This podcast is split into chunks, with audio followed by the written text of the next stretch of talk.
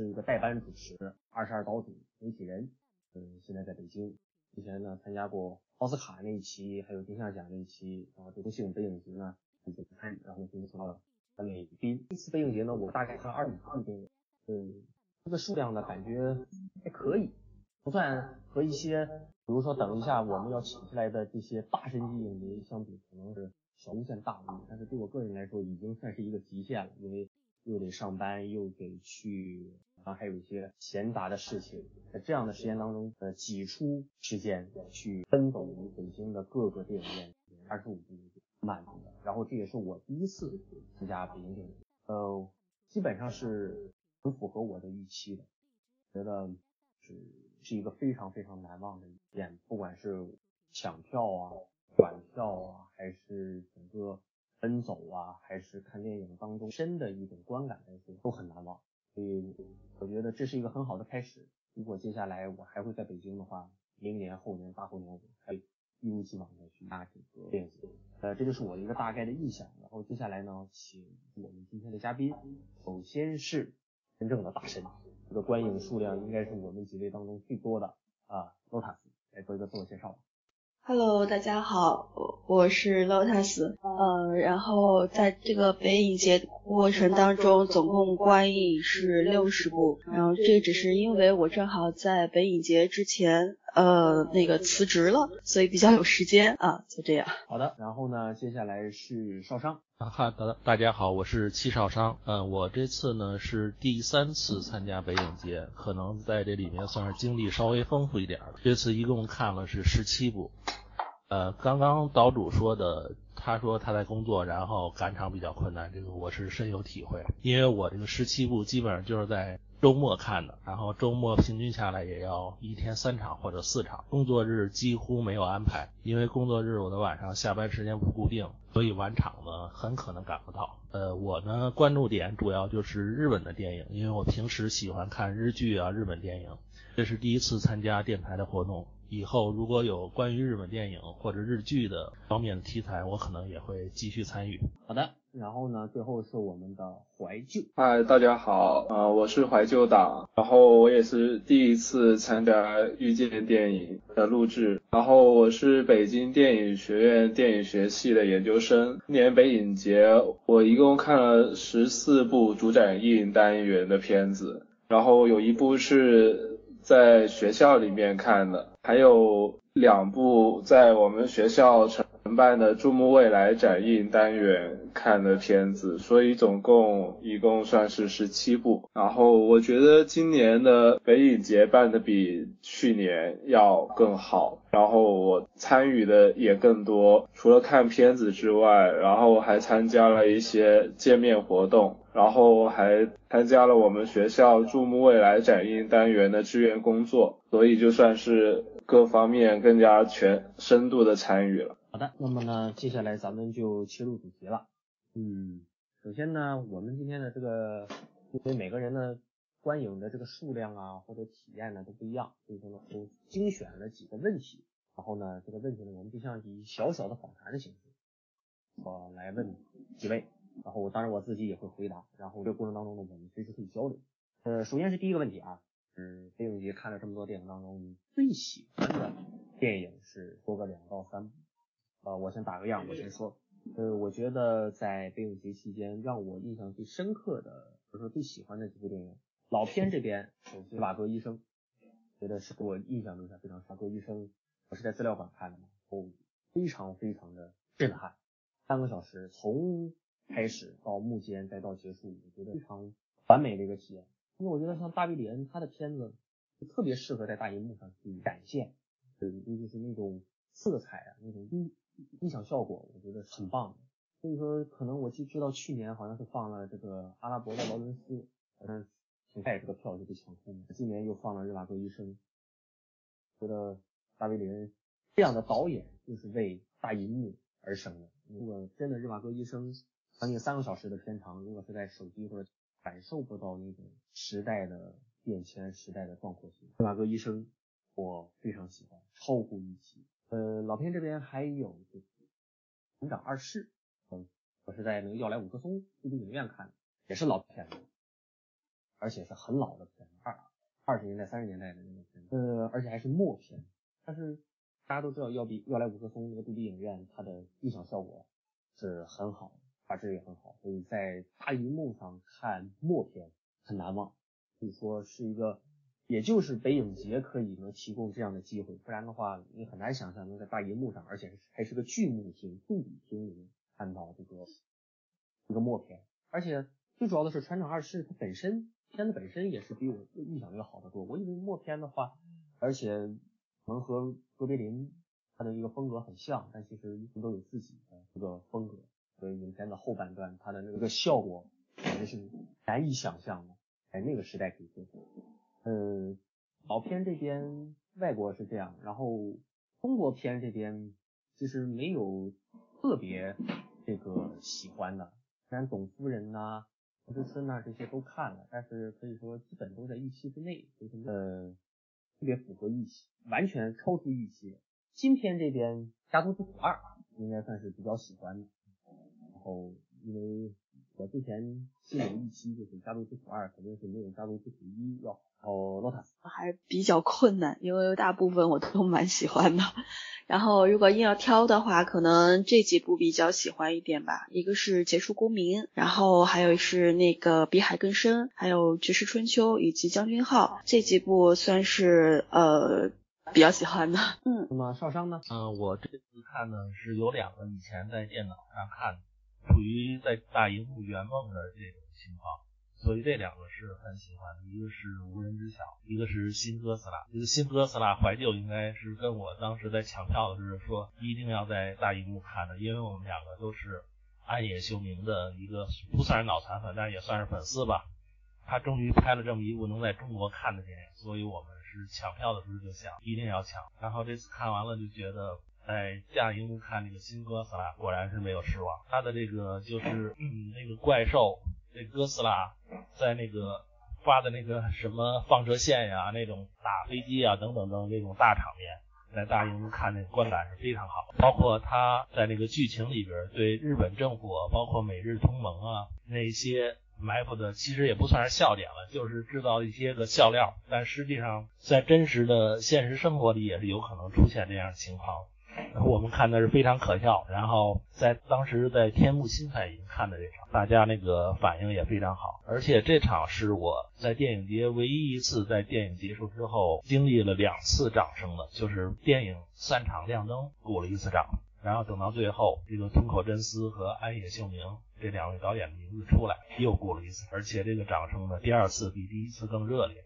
这是我挺难忘的一次经历了。然后另外呢还有一部。比较喜欢的也是《家族之苦二》，这个我是也是比较认同岛主说的，我也觉得第二部比第一部要好一些，因为第一部呢是属于一个比较纯粹的家庭喜剧，到第二部这个上来呢，它是不仅有喜剧，而且还有一个死亡的过程，就是它既有生活也有死亡，这个就是喜剧和悲剧这两个元素都融入其中了，但是它在死亡这个过程中呢。其实也没有那么的催人泪下，就是用了一个比较的喜剧化的方式来处理的这个过程。包括他这个人死亡之后，还有一个那个爆开的那个好像是松子啊还是杏仁啊，那个场面是有一点搞笑，但实际上呢，却是一个人在火化的过程中这么一个场面。呃，还有一个比较喜欢的电影，应该就是《孝之大学》了。《孝之大学》是三谷幸喜我也是很喜欢的一个电影导演。这个就相当于他本人的一个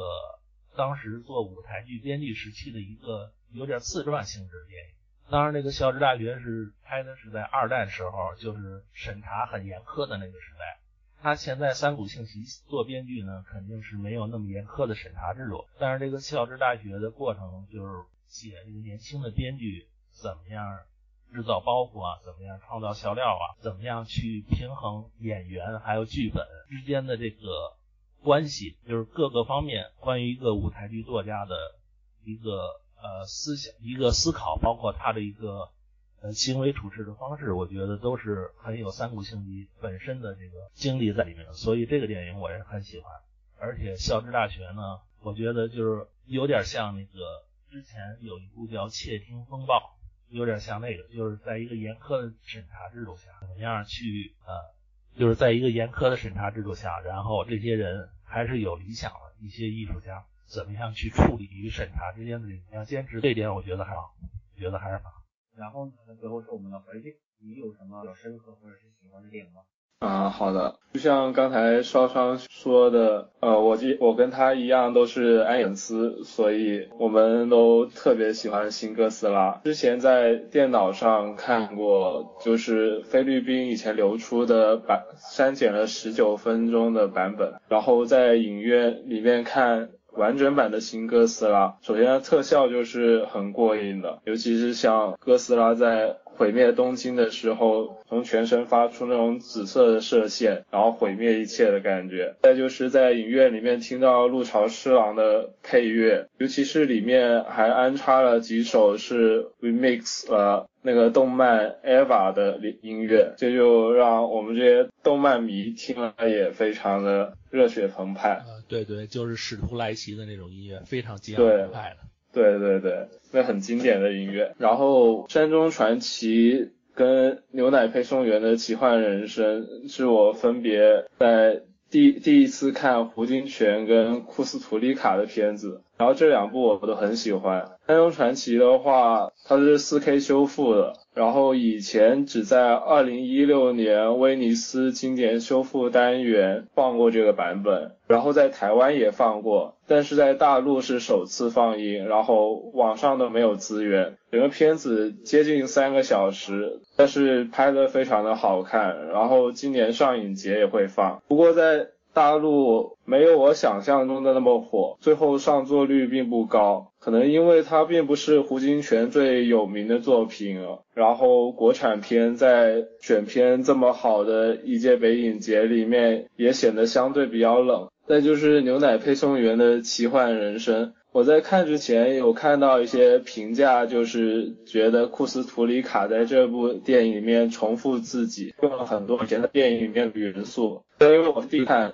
这就觉得非常的带感，然后整个片子拍的很热闹，你不一定能够理解到里面每一个那种魔幻的元素背后隐喻的是什么，但是你会一直觉得很有趣，然后很好看的看完。另外里面的音乐也做得很好，但是目前好像还没有出原声带，这个原声带也是我非常期待的。像了不起的亡灵。也是我以前看过，然后去电影院看的。不过在电影院看的时候，那种搞笑的感觉还有感动的感觉都会加倍。因为这场是活动场，然后在映前的时候，三谷信喜就来到了现场跟观众交流，然后他当时就说，有的电影还是。适合在影院里面看的，它是一种不同的感觉，尤其是喜剧电影，因为大家可以坐在一块去笑。我觉得我就很能理解他的意思。但我信息在他以前的《笑之大学》里面有一段，就是那个剧本审查官走进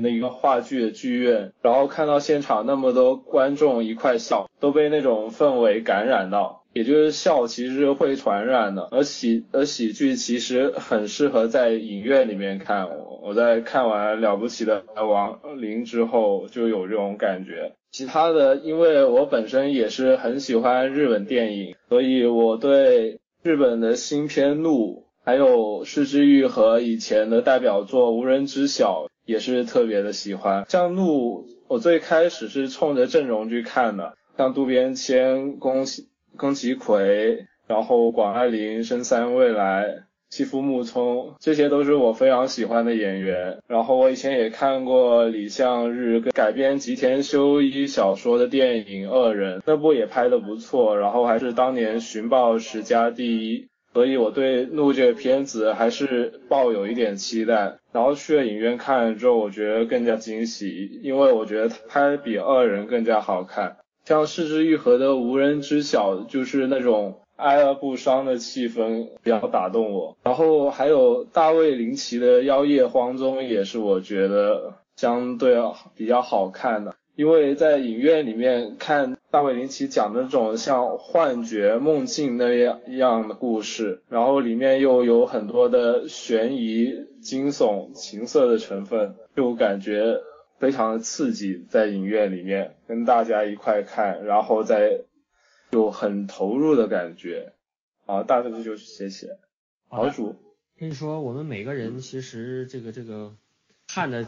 把咱们都汇聚到一块儿了，其实这一届北影节的这个片子也就看的差不多都全了。我们每个人都都有各自专攻的一个领域啊。然后我我刚才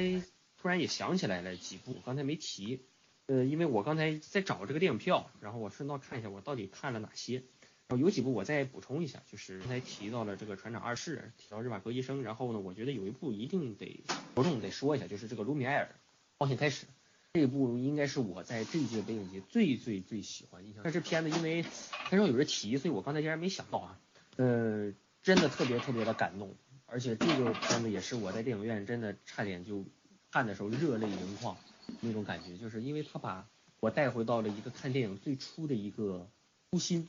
因为当你在大银幕上看到卢米埃尔他们的那些片子，像《工厂大门》、像《火山》、像《胶水园丁》，你在大银幕上去看的时候，真的就会感觉到电影原来是一件这么美好的事，这么美好的一个东西。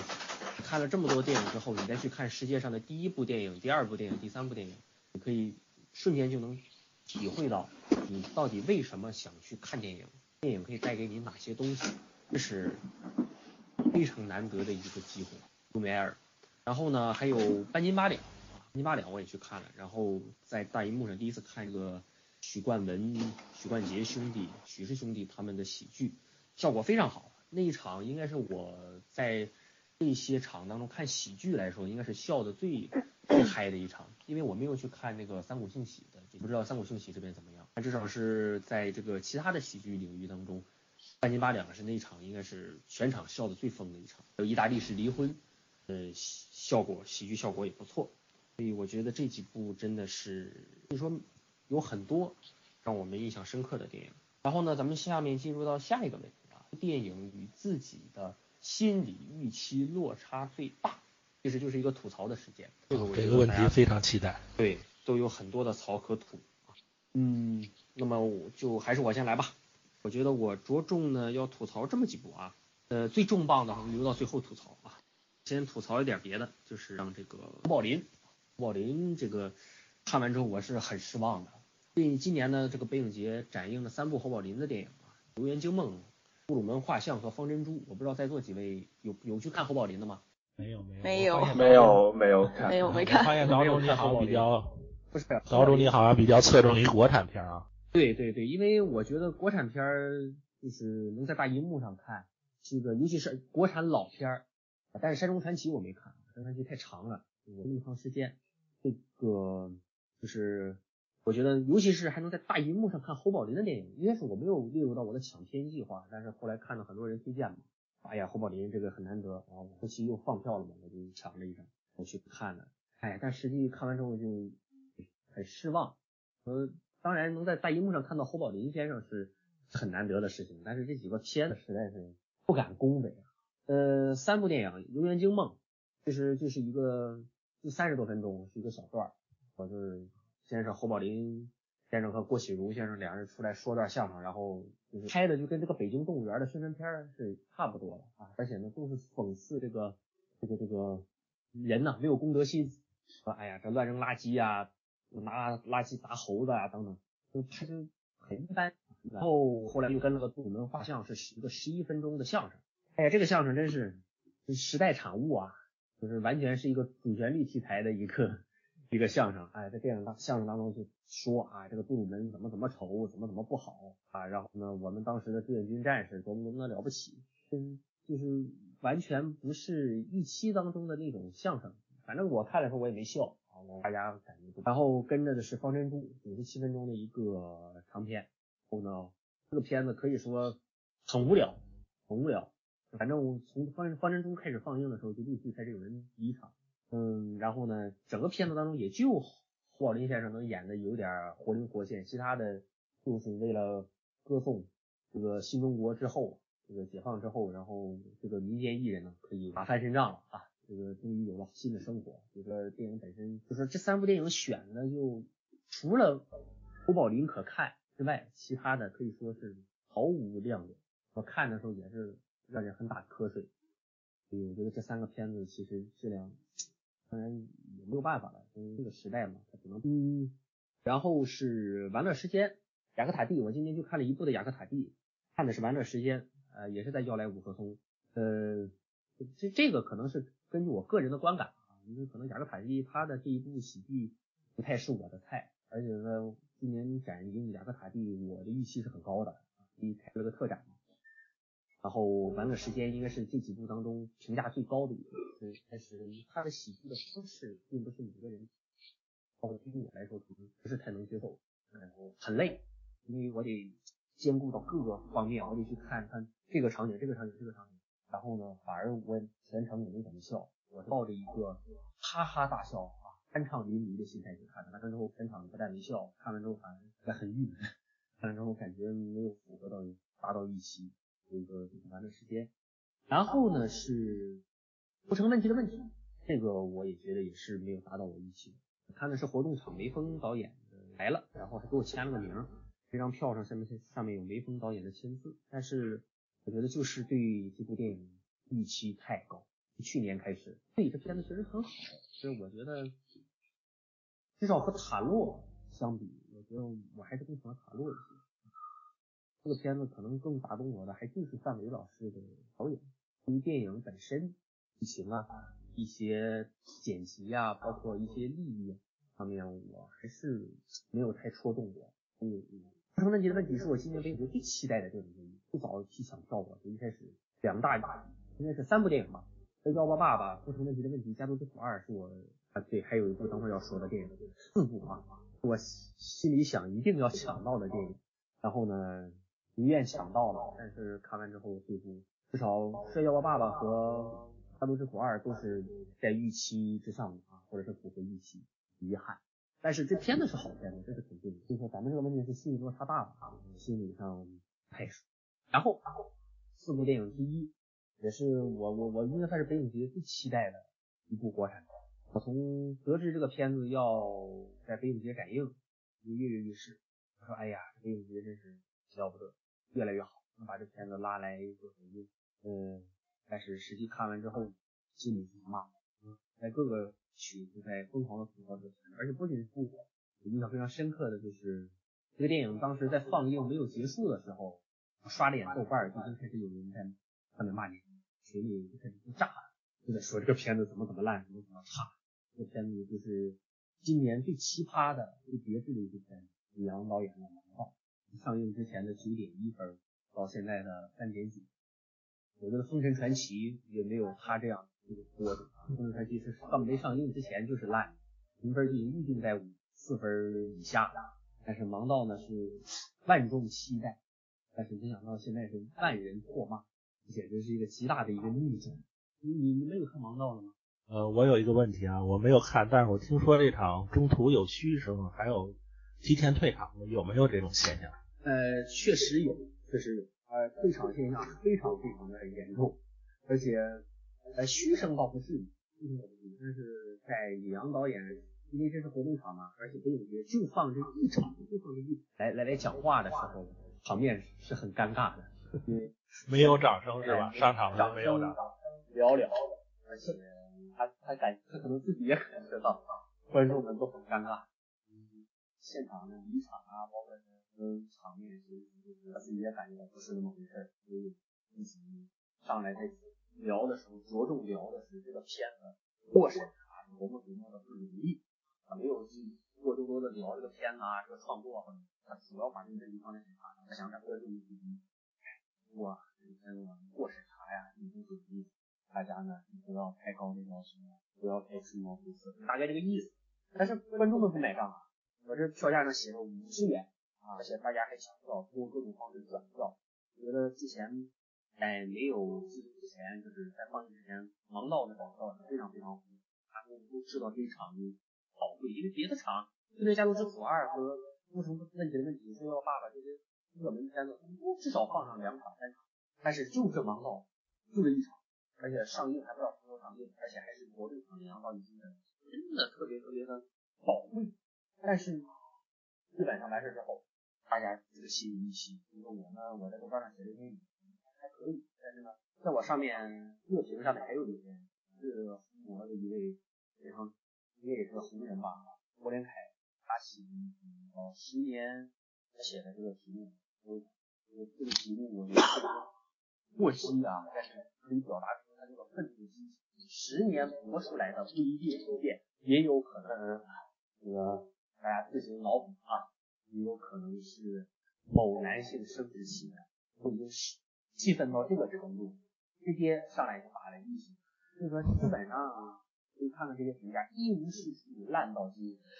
他就是一个资金问题，可不能指望到飞锅，除了失望一无所有。我起的题目呢是多年之后知道吗？到我会想今天的这个愤怒悲哀，因为你完全就是，哎呀，清一色的，有多期待的片子，一种多退的片子。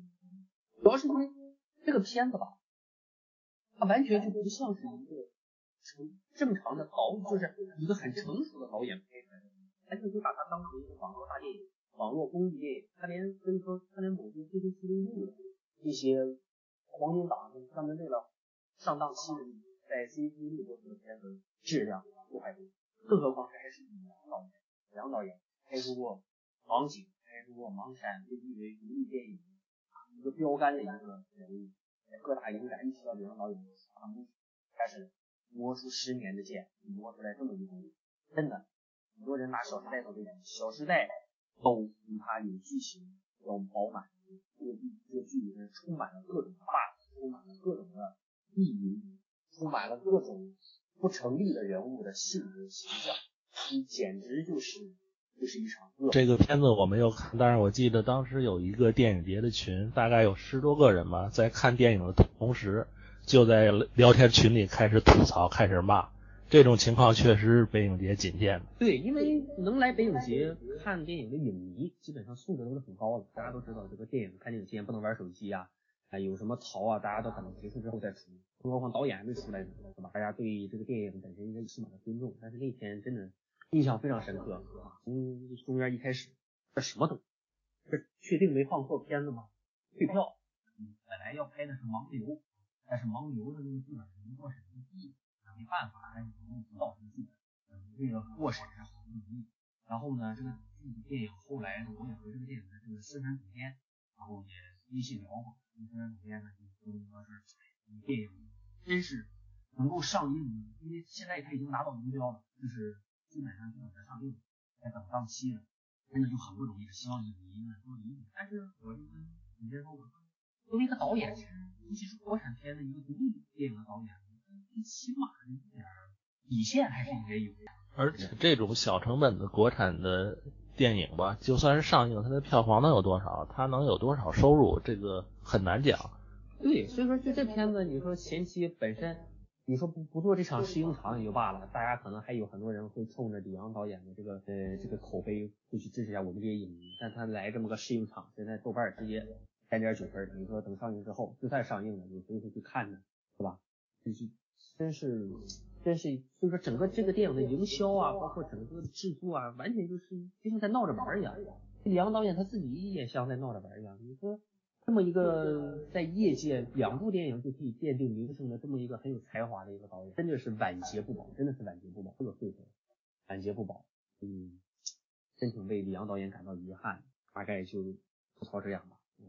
讲到这一个问题，我就想到那天的郁闷。花了五十块钱买了票，去看了一场这么闹心的电影。好像我们其他人都没有看，所以我们三个人还是比较幸运的。对对，我觉得这个电影真是没有看，真的是很幸运。我看很多影迷还很好奇，哎呀，我好想去看看烂到什么样子，我好想去看看现场是什么样子。哎呀，真的去看了你们就知道，那个那个感受就特别尴尬，你知道吗？就是你等于是你期待了万众的这个像。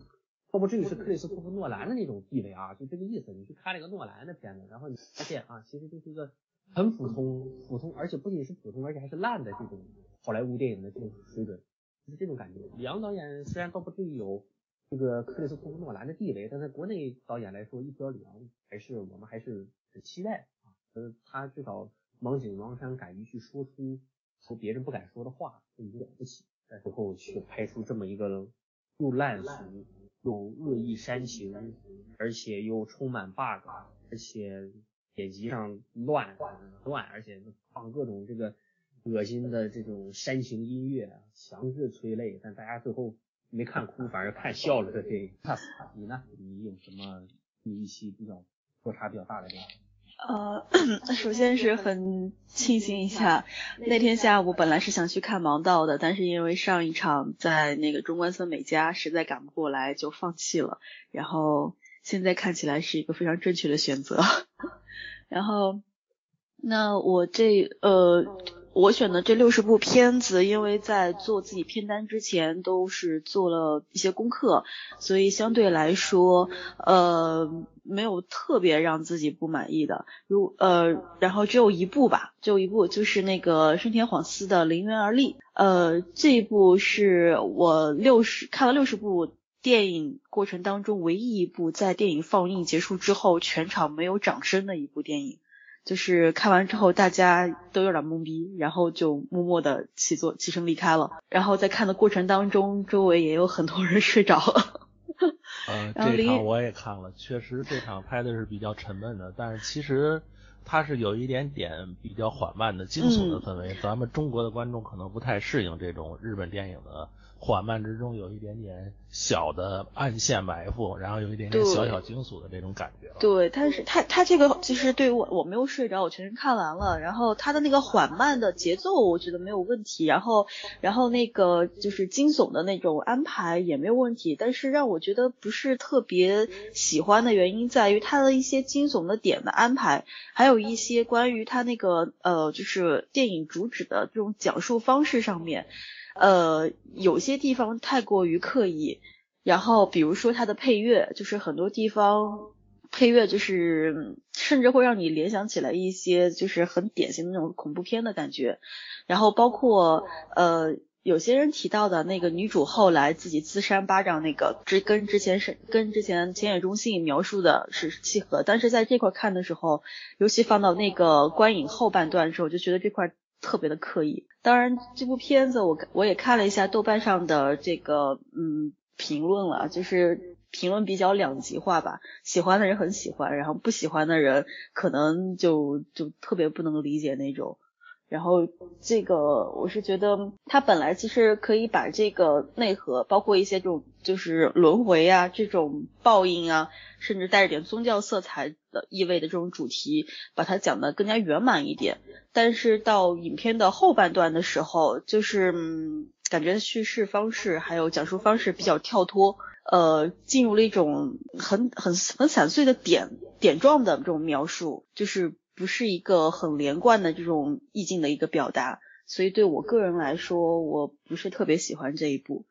然后，呃，其他的就是，呃，安东尼奥尼，我不能说是吐槽，可能我觉得应该是我自己的欣赏能力不够，所以我很坦诚的说，他的片子虽然我没有买到套票，但是他的片子我应该看了百分之八十以上。然后很不幸的在第一天四月八号那天看啊不是看他第一部《奇遇》的时候我就睡着了。有有你看的安东尼奥尼每一场都睡着了吗？不是每一场，大概大概安《奇遇》是睡得最厉害的，睡的时间最长，因为当天晚上就是八点四十五那场看的，毫无心理准备，然后就就就睡着了。然后后面几部的话做了点做了点准备之后，大概呃可能就是。晕个大概十几秒，然后又能醒过来那种。然后我认识的一个朋友就是买了安东尼奥尼的全场所有的，但是他几乎每一场都睡过去。对，就是这个，就是可能说起来比较丢人，但是我觉得坦诚点说，确实安东尼奥尼我欣赏起来不是特别的能够看得进去。然后就是。呃，而加上大部分他的片子都是在那个资料馆看的，然后他的片子当中，呃，很喜欢使用一些就是噪音，尤其是工业噪音这些这些音效来表达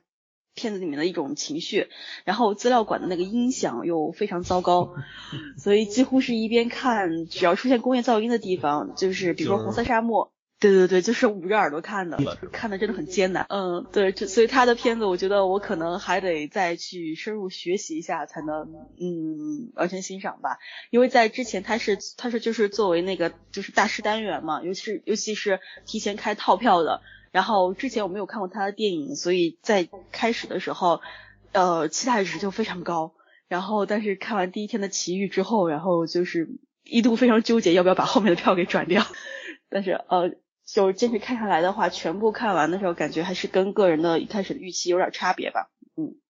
大概就是这样子，就是落差比较大的片子，可能就这样。好的，其实安东尼奥尼这样的，包括大卫林奇在内，他们的这种影展推出来，其实就是为了给我们这些呃辛苦的上班族们或者是文青的一个 休息睡觉的好时间啊，因为每天赶场都很累，所以说像安东尼奥尼。放出来啊，尤其是还放出像《红色沙漠》啦、《奇遇》啦这样的片子啊，比如说睡觉的地方多好啊，是吧？看个电影起来醒了想看两眼看两眼，然后累了闭上眼就可以接着睡。反正我我我在看这些场呢，二十五场当中肯定也睡了一些场。然后来怀旧，你有什么心理落差？大的片子吗？啊，我心理落差比较大的片子比较少，但是像嗯，失之愈合的那个处女作《幻之光》比较失望，是我这届北影节唯一一部看到睡着了的片子。因为我们可能是同场，我也睡。对，然后我看完了之后回来看一些转票群影迷群。然后发现是睡倒一片，不是只有我一个人睡，所以我就放心了。因为资料馆拿到这个比较早的片子，它的胶片拷贝那个效果并不是特别好。然后《幻之光》里面有特别多很暗的景，像。夜夜景，还有一些没有太多光的内景，然后这个片子有很多的长镜头，它又不像《失之愈合》后来的片子那样有很多的信息量，所以就看的比较的闷。再加上它里面有些地方音效很磨人，就像刚刚才说的那个资料馆的音响不是很好，就在看《幻之光》的时候也是 也是有这种感觉的。呃，这个音效。关于这个音效，我补充一下，我记得就是当时沙丹老师说过，资料馆的呢这个胶片放映机是出了一些问题，就是他在放某些声音的时候可能会有那种劈了的情况，但是因为这种胶片放映是属于很老的设备，现在要更新要维修，所以这个资料馆以后呢，如果要找不到其他的这个更换的原件，可能我们大家就要告别这种胶片放映了，这个时代就已经过去了。就是看这种不是特别好的胶片的时候，就会感觉确实修复版它虽然没有胶片的质感，但是它确实是观影体验会更好一点。然后看《幻之光》里面有一个场景，就是在锯东西，然后那个镜头很长，然后锯的声音又很刺，然后看的时候就感觉在非常的。磨耳朵，非常刺耳，对，深有同感。我我应该是看的同场，是四月九号那天周日的吧？啊，对对，就是那天下午的，就是在无人知晓之后。然后我就感觉失之愈合那个时候还不是很会处理电影的声音，因为失之愈合在拍这个处女剧情长片《幻之光》之前，他一直是做纪录片的。然后他在做纪录片的时候，可能对声音的处理并没有特别多，只要求。录入真实的声音就可以了，所以在看《幻之光》的时候，你会觉得它它有的地方那个声音就很一惊一乍，就有一些问题，就跟《失之愈合》后面的电影不太一样，无论是在表现手法上，还是像这种音效处理上，在《失之愈合》后面的片子。它都会处理的比较看起来流畅，然后比较柔和，就包括声音也是。在后面失之愈合音乐也会用的比较少，不会像在幻之光里面用的那么多。而且对于声音声音的处理也是会让你感觉听的比较舒服。呃，除了幻之光之外，我还有一部。比较失望的就是《天伦》这一部国产的默片，然后《天伦》现在保存下来的是只有残片，只有四五十多分钟的，所以我们实在是看不到完整的片子。它是罗明佑跟费穆一块导演的，这个片子在影史上还是有比较重要的意义的，尤其是在表现家庭、表现一些有教化意义的东西里面，就是孝道，就是。子女要孝顺父母，然后父母要怎么对待子女这种事情。但是现在天伦的残篇看下来，就只有开头有结尾，然后没有发展高潮，中间的整个过程就已经没有保存了，没有拷贝了。所以在看这片子的时候，只看到了开头，看到了结尾，但是里面最重要的一对儿子和他儿媳妇，从一开始不孝顺父母，然后天天声色犬马的样子，然后后来转变到知道要孝顺父母，然后。要帮助父母一块进行那种社会的公益事业，这个性格转变的部分现在已经没有保存了。所以看到天伦的残篇，只能知道大致有一个怎么样的事情，但是就是最重要的部分看不到，就感觉它跟自己想象的就不一样。就而且这种。老电影保没有保存好也是比较可惜的。除此之外，我看的片子就是要么是很喜欢，要么是至少是符合预期的。嗯，少商有什么在这次北影节里面看比较失望的片子？比较失望也是首先就是《幻之光》了，因为看这个之前这个画面清晰度很差，所以我后来就没有再找更早期的这两部电影的呃资源。然后这次电影节。把这两部电影挖出来了，我就觉得首先很难得，就是想无论如何也应该去看看。但是没想到一看之下，就是他前两部片跟他后期的风格差异会这么大。这个《幻之光》呢，就是属于《失之愈合》的剧情片的处女作了。呃，他还是比较注重那种像一个青年导演那样比较注重表达的，就有点像那种欧洲的文艺片吧，那个。镜头比较强调镜头感，但是叙事很少，而且像刚才怀旧说了，就是这场的胶片质量很差，呃，有大量的那个戏呢都是模糊不清的。我当时看完就吐槽，我说就是千叶中信在二十岁出头的这么帅，我几乎都没有看清楚他的脸。然后开场之后，我估计在千叶中信办的那个账户去世之后吧，出了事故之后，我就开始睡，我可能一共要睡了差不多有。三十分钟，很长很长时间。但是醒来之后呢，就是他已经到了另外一个的，好像是，呃，他是当时是在四国附近吧，还有那种很特殊的方言。然后我醒了之后一听啊，语言都变了，我觉得也挺有趣的。呃，另外一场就是他的紧接着的下一场《下一站天国》。这个幻之光呢，其实是一和我觉得还是有一点想表达的愿望，但是在《下一站天国》里，我的一个。整体的感觉就是平，呃，剧情也挺，演员也挺，然后它的立意呢，虽然说就是说什么拍一个人生的关于人生的那个最精彩的瞬间的录像带，这个立意还行，但是就是执行起来，拍出来这个电影成片，让我觉得挺心动，甚至有一点不敢想象是史之宇和拍，所以我。在看完这两场之后，在晚上我就发了一个朋友圈，我说这两场看的是不看是遗憾，但是看了之后呢，又觉得失望，又觉得有点耽误了这个两场差不多得有两百多分钟的时间。我再说一下，就是这个关于 Lotus 和怀旧说的睡觉的问题，其实这个问题去年也挺明显，去年还有一位很著名大师，就是老塔塔可夫斯基，也是有他的套票，也是有很多他的场次。我记得去年在电影节结束之后，有一个公众号，它的标题就是“那些年我们一起睡过的老塔”。我我在看完老塔，我当时只看了一场，就是《飞向太空》，也是确实睡了。所以今年的安东尼奥尼呢，我一场都没有选。然后我去年夏天六月份呢，是在上海看了一场老塔的《潜行者》，那场的胶片资源也很差，就是它有一个。红一个橙色的光源在那个胶片上，那个几乎从头到尾都有，很明显一个就是相当于一个小太阳一样。我不知道那个胶片出了什么问题。首先胶片质量也很差，然后呢，在看完那场之后，就是老塔的那种，有很多的，比如说什么对于宇宙啊，对于人心啊，特别深入的对话呀、挖掘，我就觉得看起来是理解起来有一点点困难，所以。在那场看完之后，就是在豆瓣短评上就说，呃，像我这种欣赏水平呢，我以后基本就会告别老塔。所以这种大师呢，大家如果没有看过的，还是有一个建议，就是慎入。因为我看到就是在电影节期间，包括今年的安东尼奥尼也是，有好多人要么是一直在转票，就看了一两场之后觉得接受不了，就在转；然后要么就是有人说，呃，我又要继续去陪安东尼奥尼了。所以还是让大家慎重一点。然后这个确实啊，这个像安东尼，就像我刚才说的，安东尼奥尼啦、达夫斯基啦，呃，也包括部分的大卫林奇啦，当然也有石之愈合的部分们的加入，嗯，确实并不是所有的影迷都可以能够接受，其实很多影迷呢，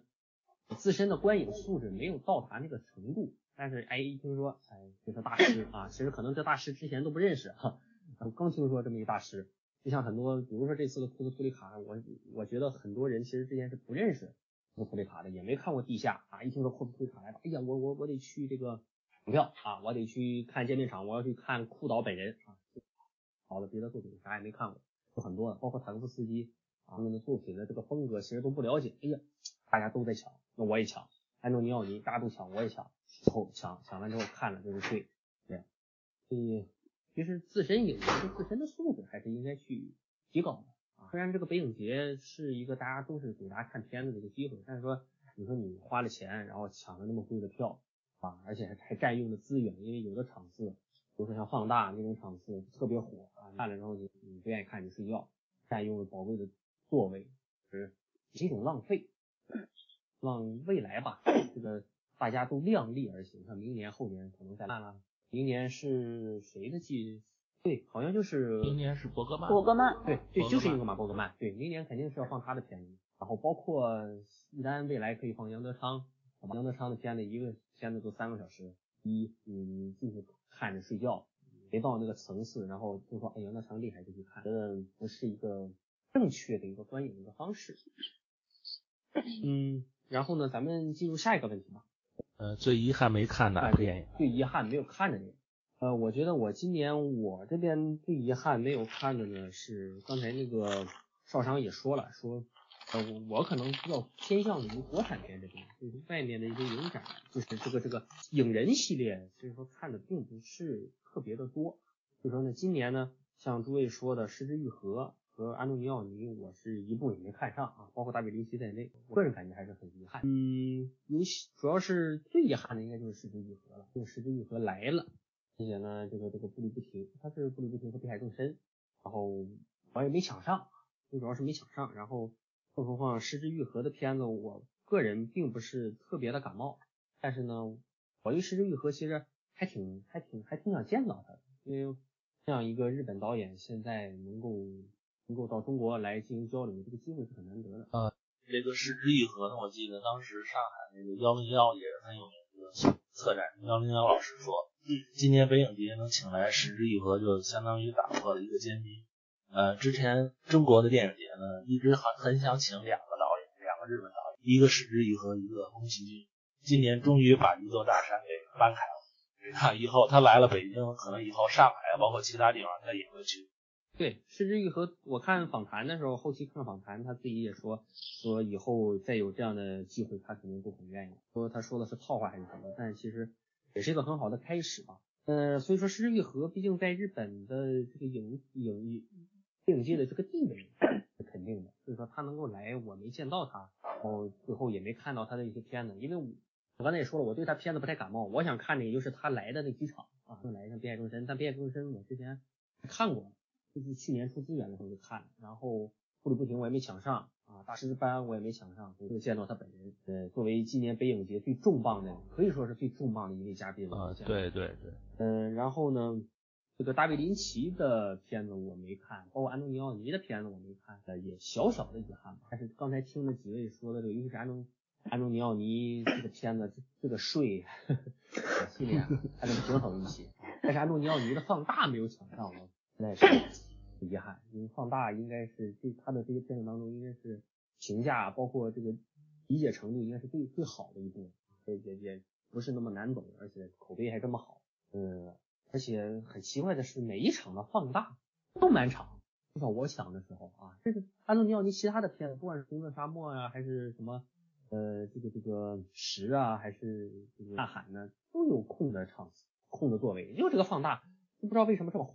我还清楚记得四月十四号《战斗之苦二》首映场那天，呃，因为结束之后呢，就有一场放这个放大，然后越想抢，哎，就没了。看了一天，看完之后时间还很宽裕，再看一场放大，后头没抢上，很遗憾。哦，大卫林奇这边呢，因为大卫林奇是我可以说最不喜欢的导演之一，因为他的这个呃《内陆帝国》呀，《妖野荒妖野荒踪》啊，还有这个《乌克兰道还好一些，看了之后我是非常不喜欢的，因为我非常不喜欢这种说不好听有点装逼的感觉，一下子拍三个小时，然后在那故弄玄虚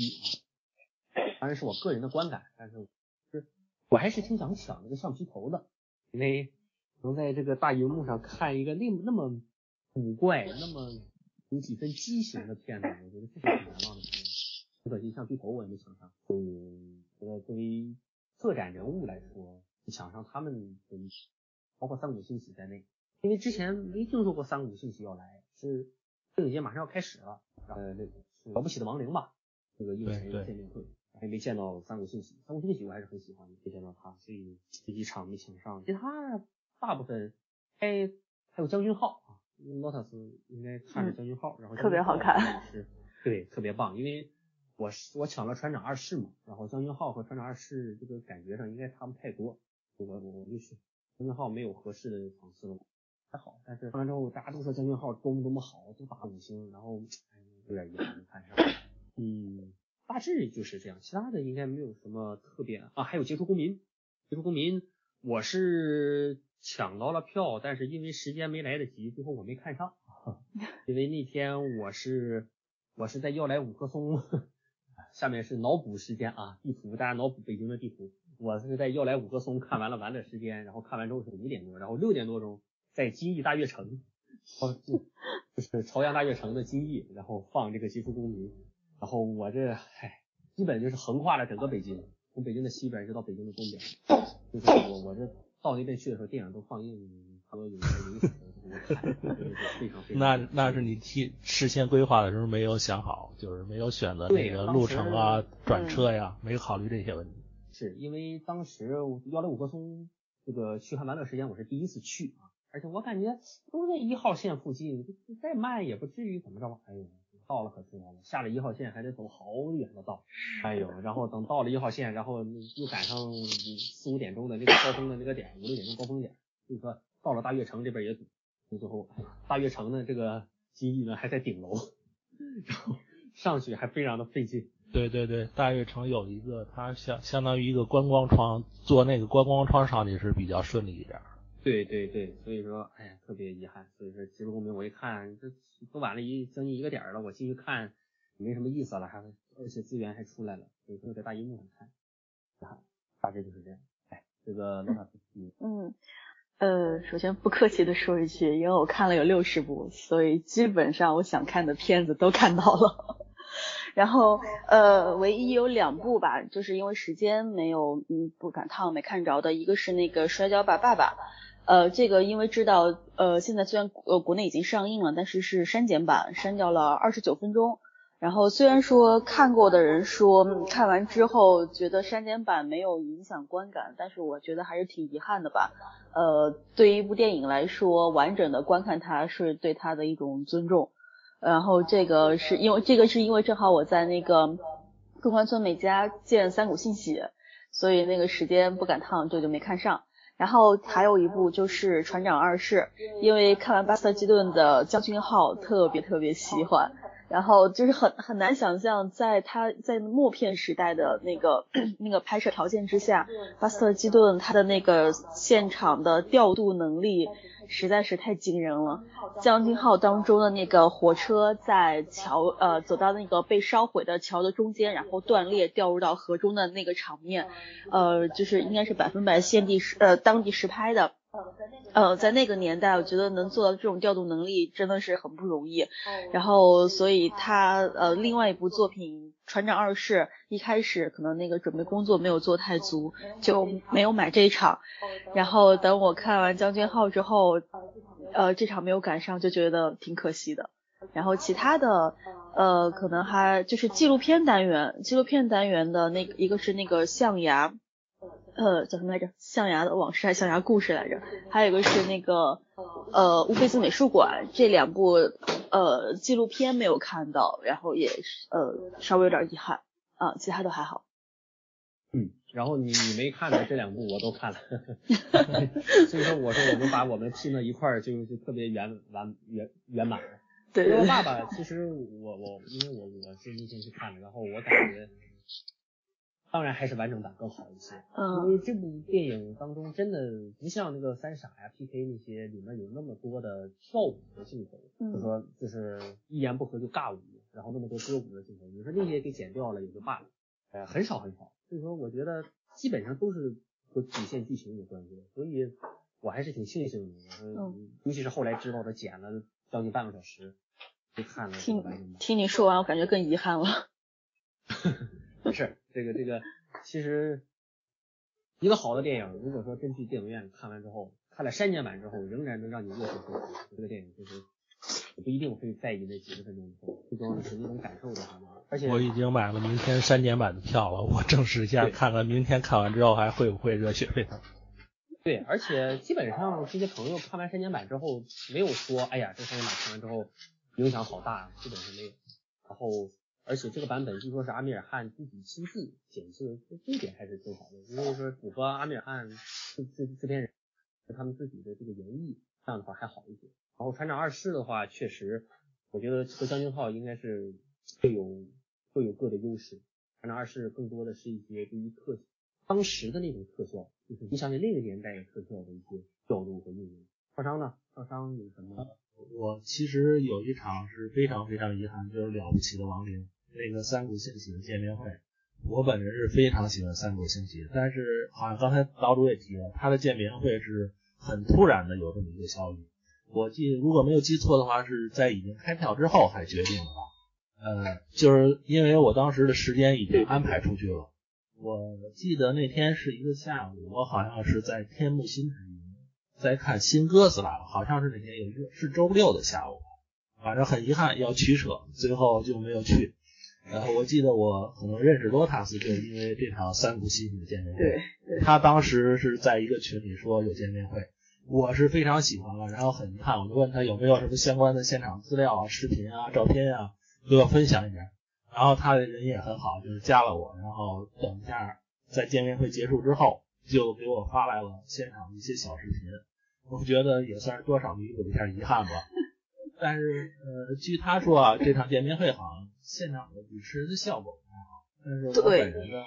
我本人呢就是觉得能看到野人，我就觉得已经很不错了。呃，另外呢，其实我本身也是比较喜欢石之予了，虽然刚才吐槽他的前两部电影，但是后来从嗯无人知晓以后，包括地海更地海更深啊，还有前两年的这个奇迹啊，包括海蝶日记啊，我都是很喜欢的。但是我本身好像并不是太想去参与石之予和见面会，这也有点奇怪。可能是因为人太多了，我不想太凑热闹。呃，如果要说另外有什么遗憾，可能是刚才岛主说看过那个《山中传奇》，呃，我没有去看。这个《山中传奇》，我记得是在二十三号上午资料馆有一场九点四十分。我最早排片的时候考虑到了，但是后来我一看呢，是在当天下午，呃，一点三十五，每家三里屯有一场《绝世春秋》。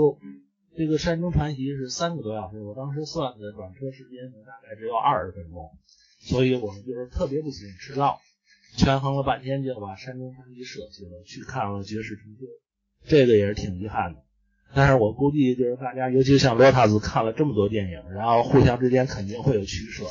因为时间是有限的。对，北京这个交通呢又是这个样子，就是很难让你愉快的去转场，所以也没有办法。大概就是这样。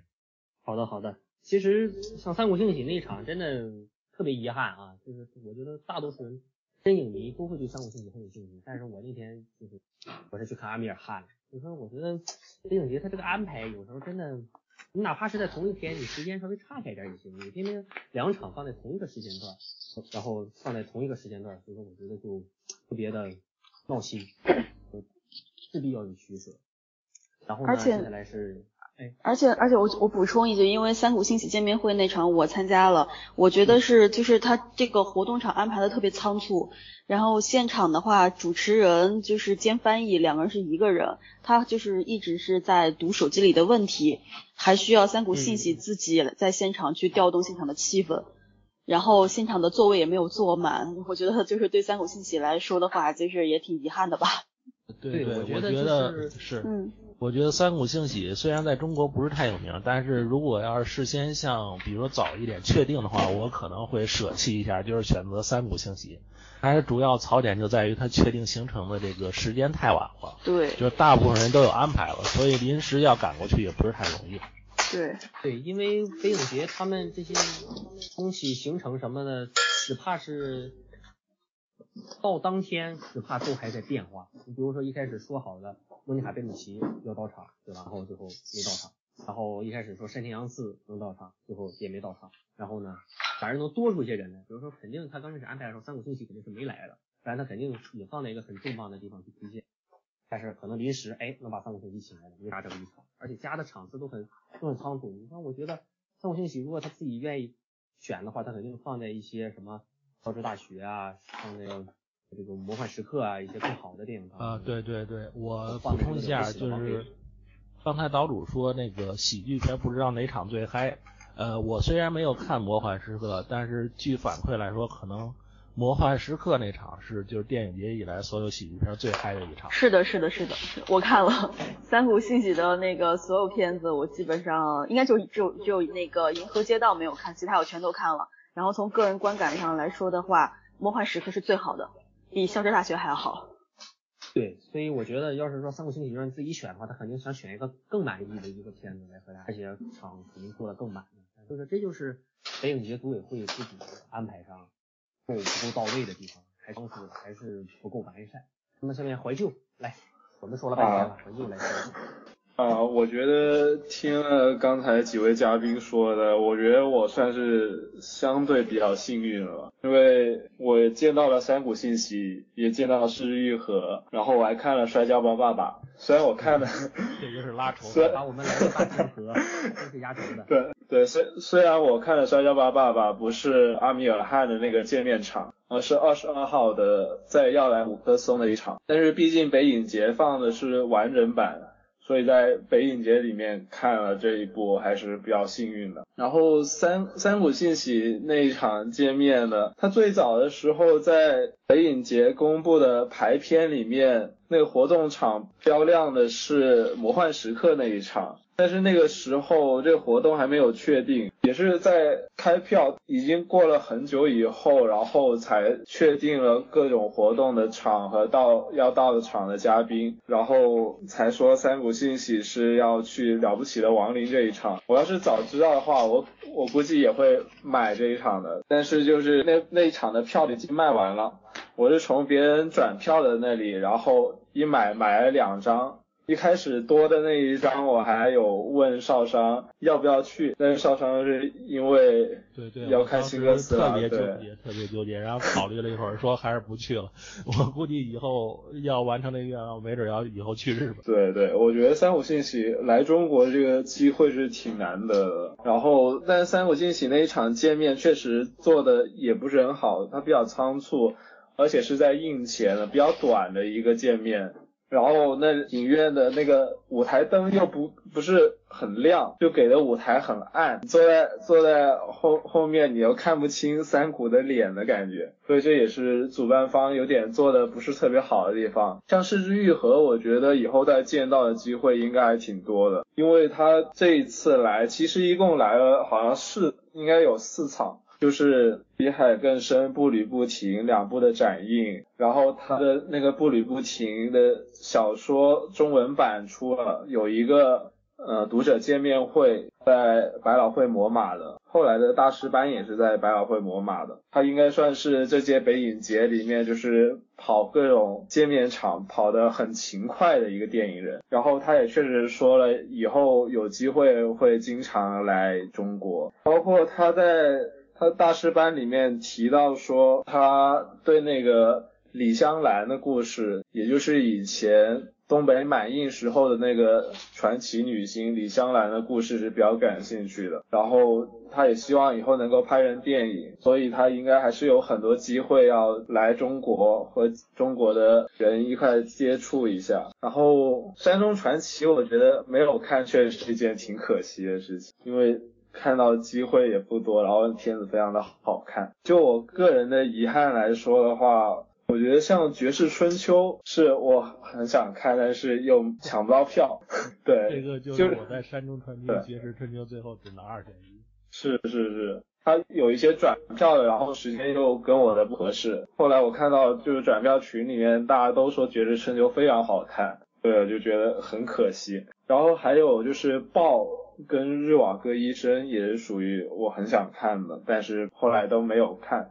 《日瓦戈医生》我还是因为时间的问题，然后把那个票也转出去了。像这种比较有有史诗性的电影。尤其像大卫·里恩的《日瓦戈医生》，我去年就在资料馆那里看了他的《阿拉伯的劳伦斯》，他的那种大气恢宏的电影确实适合在大荧幕上观看，但是后来也是没有看到，这就是我北影节主要的遗憾了吧。好的，哎，其实大家都各有遗憾啊，就是你的遗憾呢，可能是另一个人已经看过了，然后但是另一个人呢，你的看过呢，可能又是别人的遗憾。啊，就这样，所以互相之间都能有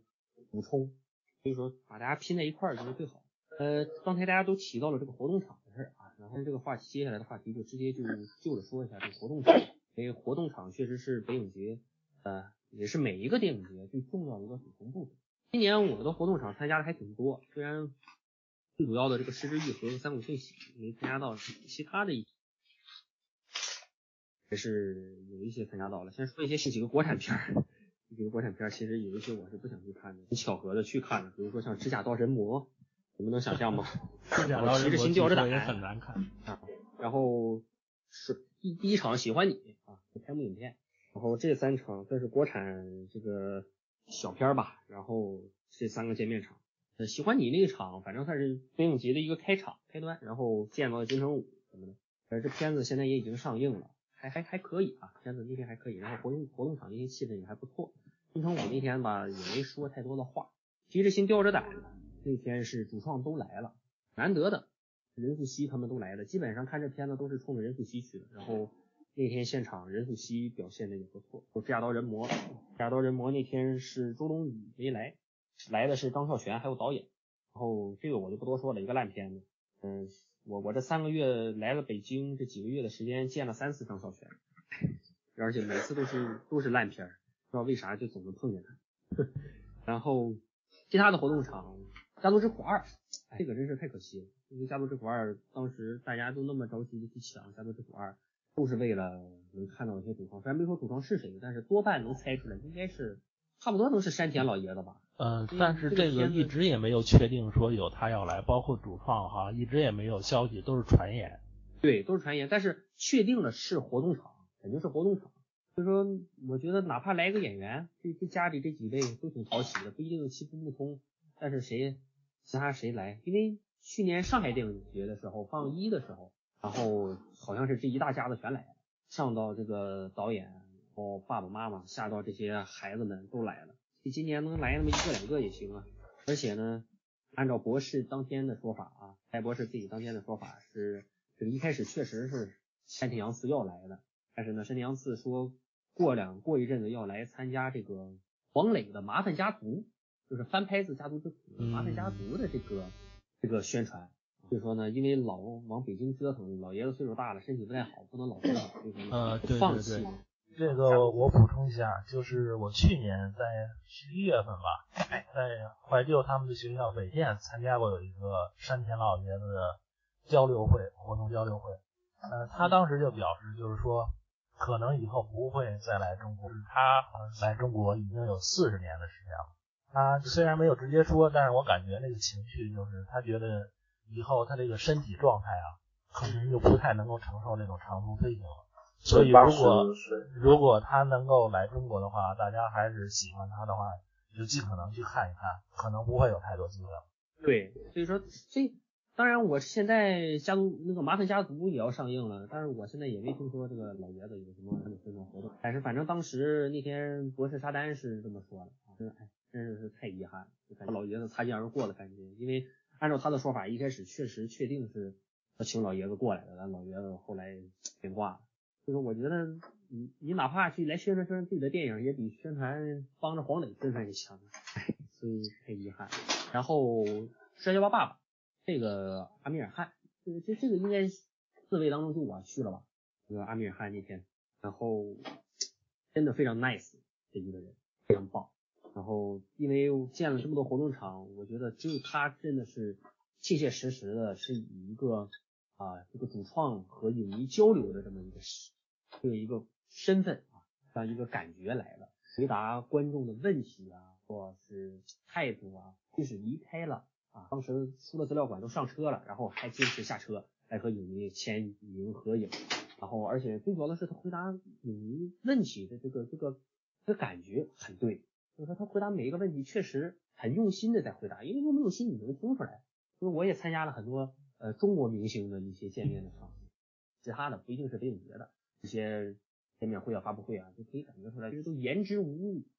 也很糊弄的感觉。就对于这个角色本身也没什么理解。但是你听阿米尔汗他的一些说法，他对这个《摔跤爸爸》里面这个爸爸，包括他之前的，不管是那个呃兰彻啊，还是这个 PK 啊，他们这些角色。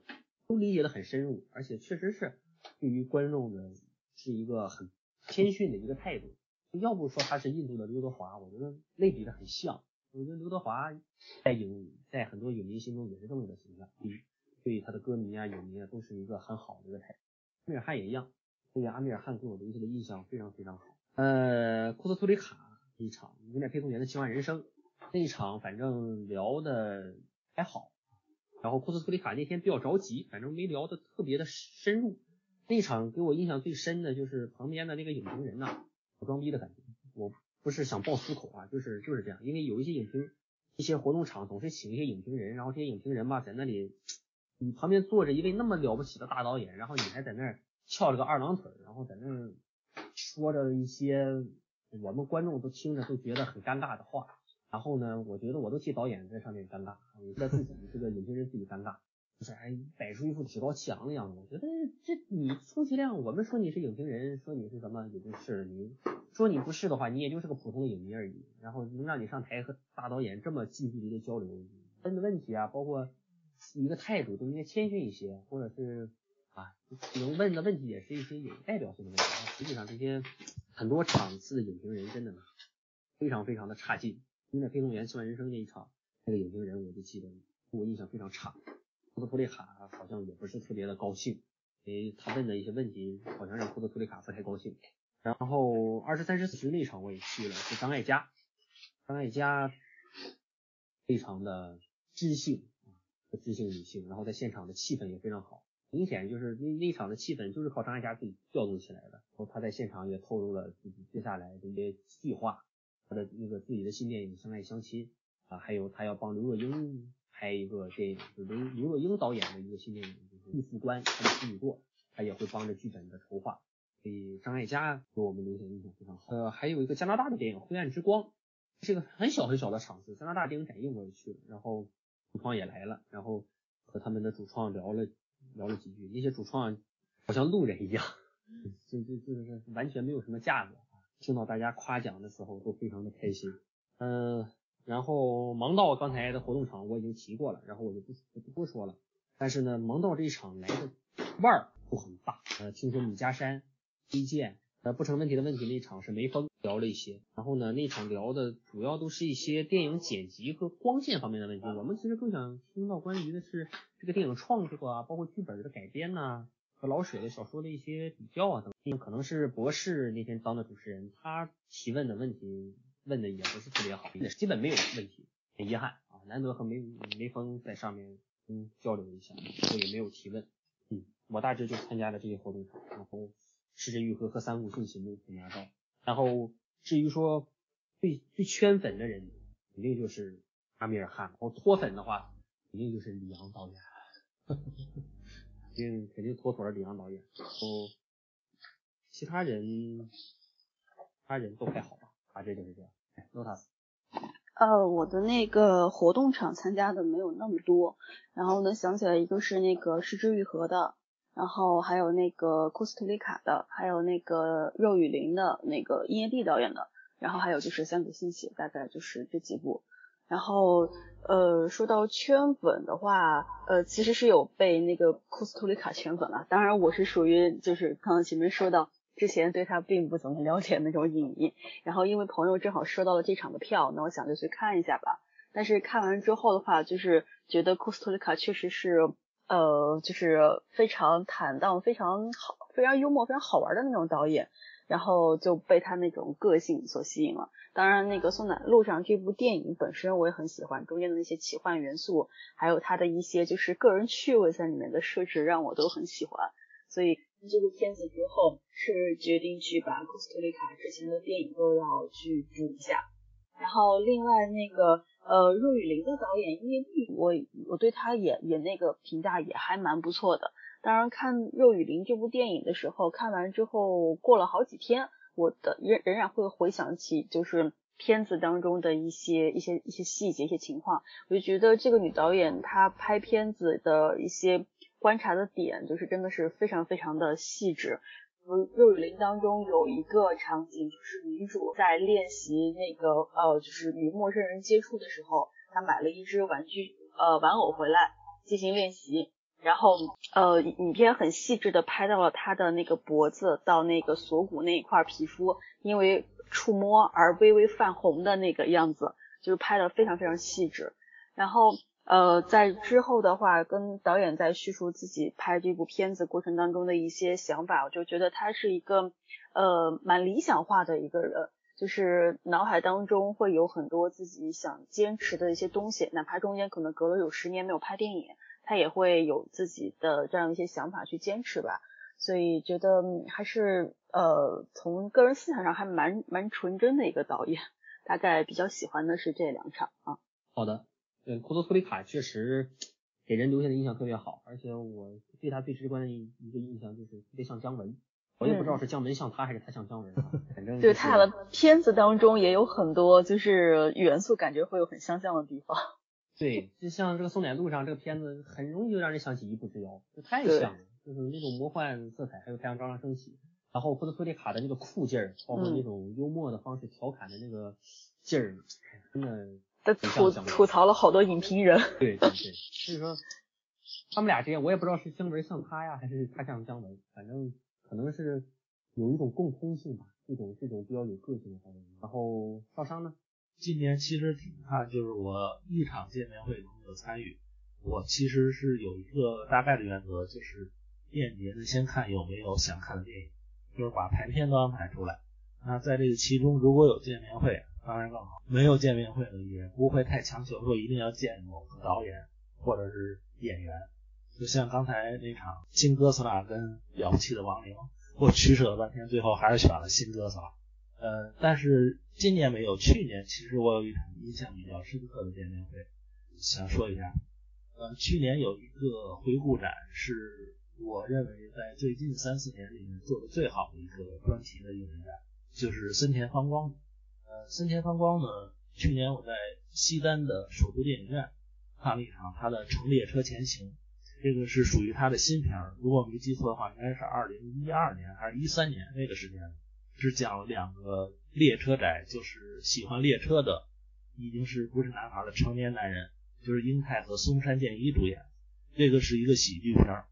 呃，那场呢本来是说没有见面会的，但是我们看的都非常欢快，那个喜剧片效果也很足，是我去年电影节觉得喜剧效果最足的一场。呃，也都是西单嘛，很多年轻人笑得非常欢快。在电影结束之后，就是有一个主持人突然上来说这场。呃，森田芳光先生遗孀也来到了现场，他想跟大家说几句。然后这位夫人就来了，他就是我估计啊，当时就是临时的一个安排，因为事先也没有说明有见面会。呃，这个夫人上来就说：“说我在这场一直在旁边看，我没有想到我这个先生森田芳光先生去世了这么多年，他的一部作品会在中国引起这么大的反响。”会给大家带来这么多的快乐啊！他说：“我作为一个陪伴他很多年的人，也很为他开心。然后我回国以后，也会把大家这场的反馈告诉给两位主演，这个松山健一和英泰。我觉得这种就是突如其来的见面会吧，是反而倒是让我印象比较深刻。好的，我觉得这样的突然突如其来的见面，其实都很让人感动的。还是遗孀，这个上来和我们来提前面，其实我们刚刚看完《森田风光》的电影，再去想起他的艺术的生涯，其实心里还会有更多的感对对，你想一想，就是这个导演嘛，其实森田芳光先生也是英年早逝，其实是只有六十一岁，还是属于一个导演创作生命力很旺盛的时期，也挺遗憾的。然后我如果没有记错的话，这个《乘列车前行》也大概是算是他最后一部作品了。当时他可能是因为癌症，就是很快就去世，所以这个作品里边吧，也没有那种就是比较年长的导演对于生命啊。对于社会啊、人生啊各种认知，各种那个有一点自传性质的那种色彩。这个电影是一个非常欢快的，呃，非常积极向上的一个电影，这也是我很感触的一点。但是拍出这么快乐的一个电影的导演，已经在那么年轻的时候就已经去世了，这个让我有点遗憾。是，森田芳光的回顾展应该是近几年北影节这这几届七届以来，应该是评价最高的回顾展之一了。就是我觉得这样的展还是很有意义的，希望明年可以多一些这样的。怀旧呢？嗯，我去年盛田芳光的展看了一部《其后》，盛田芳光的导演风格也是我比较喜欢，但是《陈列的前行》应该就是他的遗作，嗯，也是因为去世的比较突然，所以最后。并没有说会有一部很厚重的片子那样出来，而是留留下一部那种欢快的片子。我觉得这样其实也是一个电影人挺好的一种告别世界的方式吧。嗯，像活动场的话，山田洋次跟库斯图里卡他们都来过我们学校，然后库斯图里卡还是北影节期间来的。但是来我们学校，我都因为有事情刚好就冲了，然后就都没有去见到，所以这是算是比较遗憾的。然后就是我刚才说过的，这回见到了三谷幸喜跟市值愈合，尤其三谷幸喜是我非常喜欢的一个日本电影导演。我在买北影节的票的时候，一般也会关注见面活动，然后。但是就是我看想看的大部分片子，它其实并不会跟见面活动凑在一块，除非是像了不起的亡灵这种，我我已经看过了，但是一只是因为三国信息来，所以我就想要去电影院再看一遍，但主要是为了见三国信息。而这种比较意外的，就是不是我本人想见，然后他来了的，就是北这届北影节天坛奖的评委会主席比利奥古斯特，然后他来我们学校做了一个放映活动，然后还有交流。比利奥古斯特来我们学校放了他那部《征服者佩尔》。也是当年好像是拿了奥斯卡最佳外语片，好像也拿拿了戛纳的金棕榈。然后这个片子在我们学校放映，在主展映单元也有售票。然后我就去参加了这次见面活动，我觉得还是挺不错的啊。差不多就是这么多。好的，然后呢，这边有一个情况，就是我们的呃路塔斯啊，因为买了下午资料馆的票，所以呢现在来不及，只能先撤了。然后呢，呃，我们也表示理解，因为我们都是影迷嘛，然后资料馆距离还有还有点距离，所以说我们每天都是一直在奔走在路上去各个地方看。而且今天我们录的时间有点长，所以说呢，我们也表示理解啊。路塔斯就先走一步，然后呢，接下来我和小商和怀旧呢，再就接下来两个问题再简单来聊。好的好的，路塔斯辛苦了。对，辛苦。其实我今天也是很难得啊，没有没有场，因为资料馆放的。电影没有特别合适的电影，所以说有个时间来和大家回顾一下这个北影节。大多数的影迷可能还是奔走在这个资料馆啦，这个也包括是去看《银河护卫队》啦。接下来我们来看下一个问题，就是电影节当中有没有什么印象比较深刻的事情？这个是包括很多了，比如说有没有遇到过转票啊？有没有遇到一些让你印象深刻的人呐，或者一些印象深刻的事啊？嗯，这么一些事情。嗯，我先说一下吧。其实，因为我是第一次参加电影节，然后，嗯，很多的事情完全都是陌生的、很新鲜的，然后跃跃欲试。就说从一开始的抢票，那抢票，抢票那天，我觉得我好像高考那天我也没有那么紧张，我没有抢过票，因为我我始终感觉这是一个非常困难的事情，就是一二三，因为之前可能很多群里的影迷啊，包括看了很多的攻略啊。就感觉抢票是一件非常艰难的事情。春运抢春运火车票应该好不到哪里去。对，就像抢春运一样。呃，这个抢票，等一下我可以分享一下心得。我算是参与了三四年的电影节，还是有一点经验可以分享。对，所以说是老司机啊，老司机，等会可以分享一下。然后，哎呀，所以说心里很紧张，很忐忑。过段时间就找了很多朋友帮我，哎呀，拜托拜托，同时帮我抢，因为我要抢的场次很多嘛，大家同时帮我抢，你抢这场，你抢这场，准备好，就像这个战略部署小组一样，就部署好了，好一点，倒计时啊，十二点开始了，十一点了啊，十一点了，还有一个大家要小心了，半个小时啊，把这个。手里的事儿都给放一放啊，做好准备啊，网速都给调好了啊。十一点五十，十分钟，十分钟，十分钟，手开始冒汗。当时我还在上班呢，工作就不干了，马上就要开始了啊，三二一，哎呦我去，然后赶紧，真的就就一下子就就像这个有一个发令枪响了一样，然后赶紧嘎嘎嘎嘎，就像双十一零点到来的那一刻，哎，差不多差不多就那个感觉，然后抢。哎抢完之后进去之后，发现其实也并没有那么难抢，心理上还是有点落差的。所以说等一会儿过了一会儿，像我我当时主要抢的是加都是国二的那那那个店面场嘛，或者什么，都最难抢的交给我自己来，我那场肯定是最热门的。嗯，抢完心仪的座位也一下子就抢到了，然后也很顺利。过会儿我问朋友们，我说我那几个朋友，我说你抢着了吗？哎，都抢着，都抢着，都抢着。哎，我这心里的石头落地了，同时也感觉其实也并没有那么难抢。然后后来再进一些场次看，哎，还有余票。我我在我我觉得按理说这个场次应该每一场都应该爆满了，哎，还有余票。然后就感觉明年我就知道了，明年就不用这么紧张了。今年就是第一次嘛，太紧张了，所以说这个是挺难忘的。然后呢，再就是转场，因为每一场我我我我最多的一天是看四场，就是真的是特别特别的辛苦。这边一完事儿啊，基本上等不到字幕结束了，这边掌声一响起来，我就赶紧背上包，赶紧就往外冲，然后赶紧去找地铁站，或者是来不及了就打个车。就是这个四月份的这个打车的花销是最多的，嗯，尤其是从资料馆打车到什么这个这个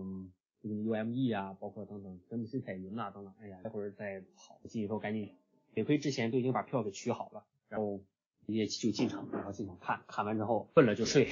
睡了之后醒了，醒了之后然后再去下一场。今天随便，其实这么多年来也没有看电影这么辛苦过啊，真的完全就像是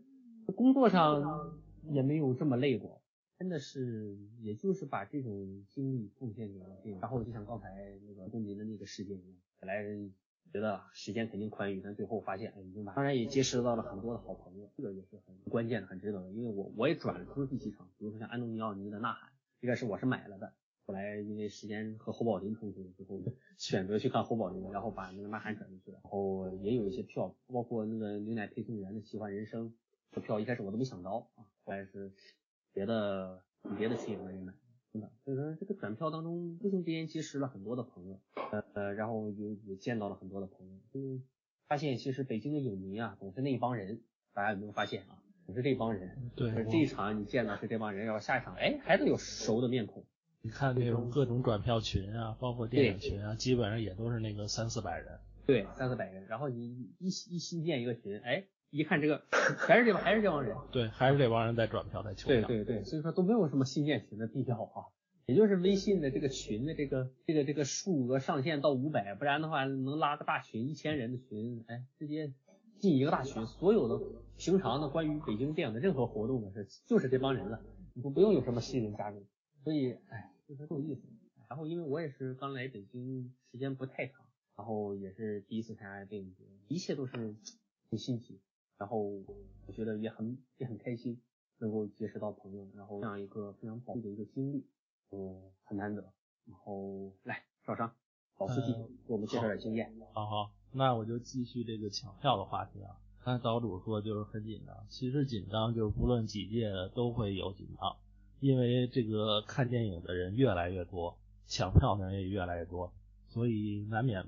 难免紧张。我记得我最早好像是二零一四年看的电影。当时还没有，就是跟格瓦拉啊，包括鱼票这种 app 平台合作，没有合作，所以当时呢是只能在现场买票。我记得当时我在卢米埃芳草地卢米埃看了几场，呃，去现场买票很好买，就是在电影开场前一个小时、半个小时到了现场，依然可以买票，而且呢，大概上座率也就是过万吧。等到开场的时候，也就是这个样。所以那个时候电影节呢，是跟现在是完全不是一个概念啊。如果是比如说今年想去上海，或者明年想在北京电影节继续看电影的话，呃，我可以跟大家分享一下就是抢票的经验啊，也算是这些年的一个经验总结。呃，首先当然就是要合理安排好这个自己的时间，排好片儿，这个自己的拥有一个自己的排片表，这个是非常重要的一件事。排片表不只是要根据你的时间，而且你还要把这个电影之间转场的时间预留出来，这个是很重要。所以我现在做排片表的时候呢，都是比如说看到这个电影几点结束，下一场几点开始，在这段时间之间呢，我还会查一下百度地图，算一下转场需要多长时间。我是个人是非常不喜欢迟到，所以就选择的这些个场次倒没有特别的着急赶场的时候。呃，这个是很重要的一点。另外呢，还有一点就是关于这个购票平台，呃，还是选择格瓦拉会比较好。如果去年有参与过上海电影节的抢票的，就知道去年上海电影节的这个淘票票是非常非常差的一次体验。当时是一个周末，好像是周日的上午八点吧，说要开票，结果一开票，这个淘票。淘票的 app 就崩溃了。进去之后，首先是刷不来电，刷不出来电影。然后等好不容易刷出电影了吧，选了座位之后付款又没办法付款，就是根本不能购票。从早晨八点一直到早晨上午十点多，两个多小时的时间没有办法买票，一直到我记得将近十点半的时候才恢复。呃，这个所以购票平台呢，他当时肯定是没有想到有这么大的流量，这个瞬间就把它给挤崩溃了。格瓦拉根据我这几年经验呢，北京电影节还没有这种情况，就是说按时开票，虽然可能会有一点点延迟，但是它的系统还是能够啊，还是能够支撑住这么大的流量的，还是没有那种崩溃掉的情况，这个是比较好的。另外买票之前呢，有一个比较好的节省时间的方法，就是可以大家在格瓦拉上先充值，充一个瓦币，这个瓦币充值之后，如果付款。是不需要输验证码的。大家如果要是比如说用其他的支付方式，像支付宝啊、微信啊，支付的时候，等到第二场、第三场会有一个输入验证码的步骤。如果使用网币是没有这个步骤的。这个如果你要抢的场次比较多，是很节约时间的。呃，另外还有一个就是，如果你有抢票的经验，包括你在其他群看一下，大家都想抢什么电影，你是能够预估出来一个电影的热度。这个是很重要，就是安排好抢票的先后顺序。如果你要抢十二十个电影，你可以排出来哪个好抢，哪个不好抢。那首先安排的就是不好抢。呃，在这种安排了之后呢，像我呢，一直都是呃发动其他人、其他朋友帮我一起抢。比如说我最早今年是抢了。想抢十五个电影，但是这个十五个电影，包括我在内，呃，发动了四个人抢，就是平均一个人抢了还不到四部。那这种情况下，一个人抢四部，有两个两个比较热门的分开之后，就非常非常容易抢了。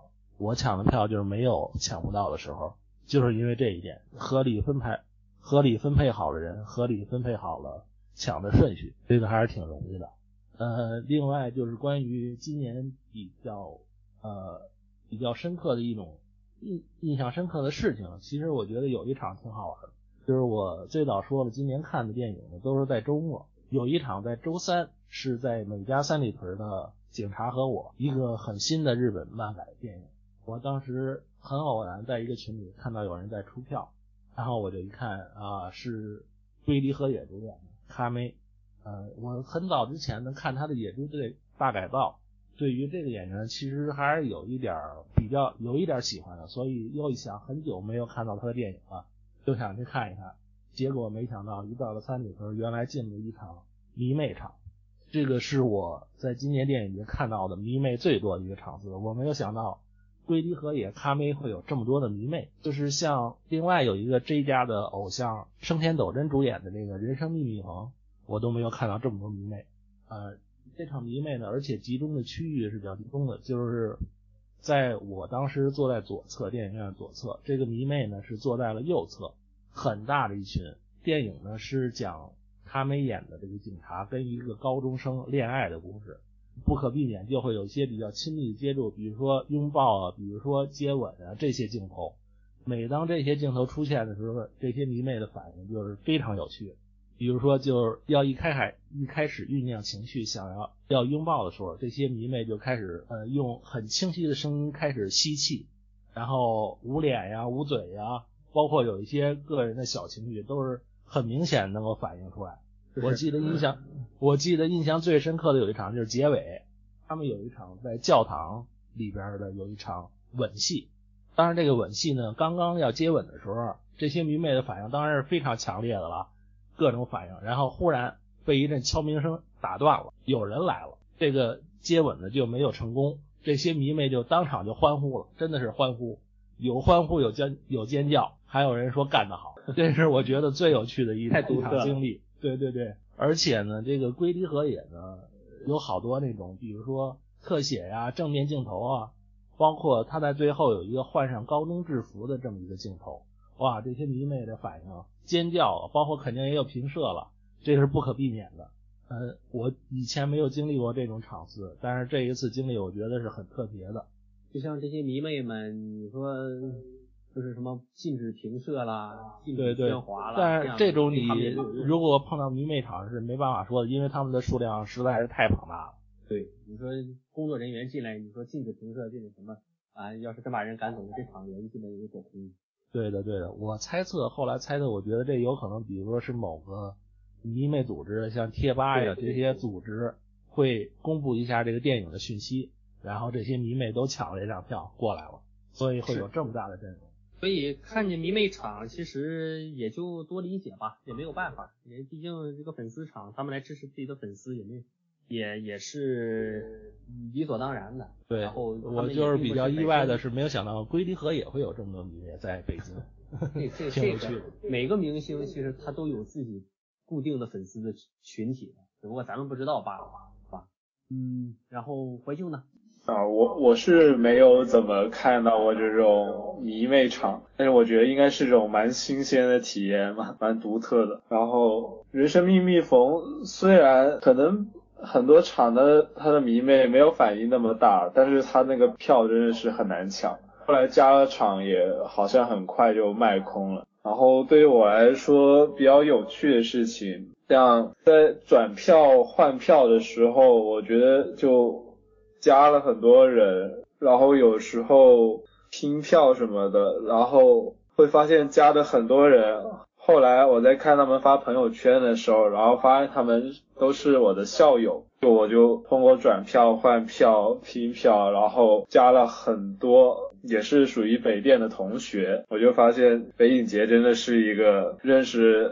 认识人，然后是一个面基的好机会。然后同时我也发现，我们北电的学生其实分布的还挺广，就好像霸霸占了整个转票群一样。然后我还在转票群里面看见过有人加一倍的价格求安东尼奥尼的《云上的日子》，然后我看到他说是因为想跟妹子一块看，看完电影之后。然后就顺便把事情给办完，然后，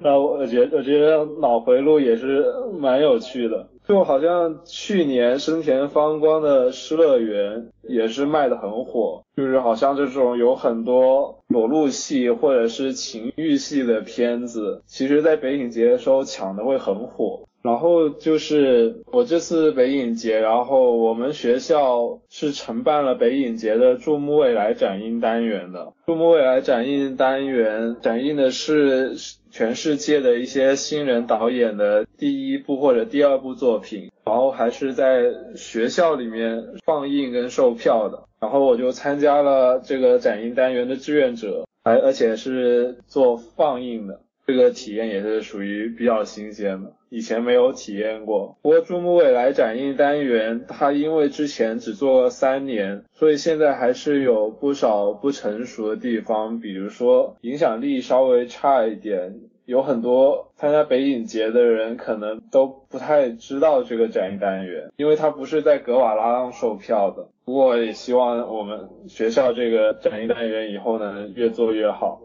以前国产的像《十二公民》跟《路边野餐都有在这个展映单元里放过。再就是还有一个印象很深刻的事情，就是我去要来五棵松影城去看牛奶配送员的奇幻人生的时候，然后迟到了半个小时。像我也是看电影之前喜欢提前提前很多就到影院了，就是为了不迟到。但是这个错过了半个小时，很重要的一个原因就是因为要在五棵松所在的那个左展购物中心，现在不知道为什么改名叫了蓝色港湾了。对对对，它不是传奇影城那边那个蓝色港湾，然后那个广场里面就像一个迷宫一样，它的。上到四楼，然后上五楼的地方，从某些地方走是一种死胡同，是通不过去的。然后上到六楼，再往下走也是，你必须在一个特定的楼梯，那个扶手电梯那里，你才能刚好上到影城所在的地方，除非就是上坐直梯，但那个直梯又不是很好找，然后扶手电梯又很多都是通不过去的。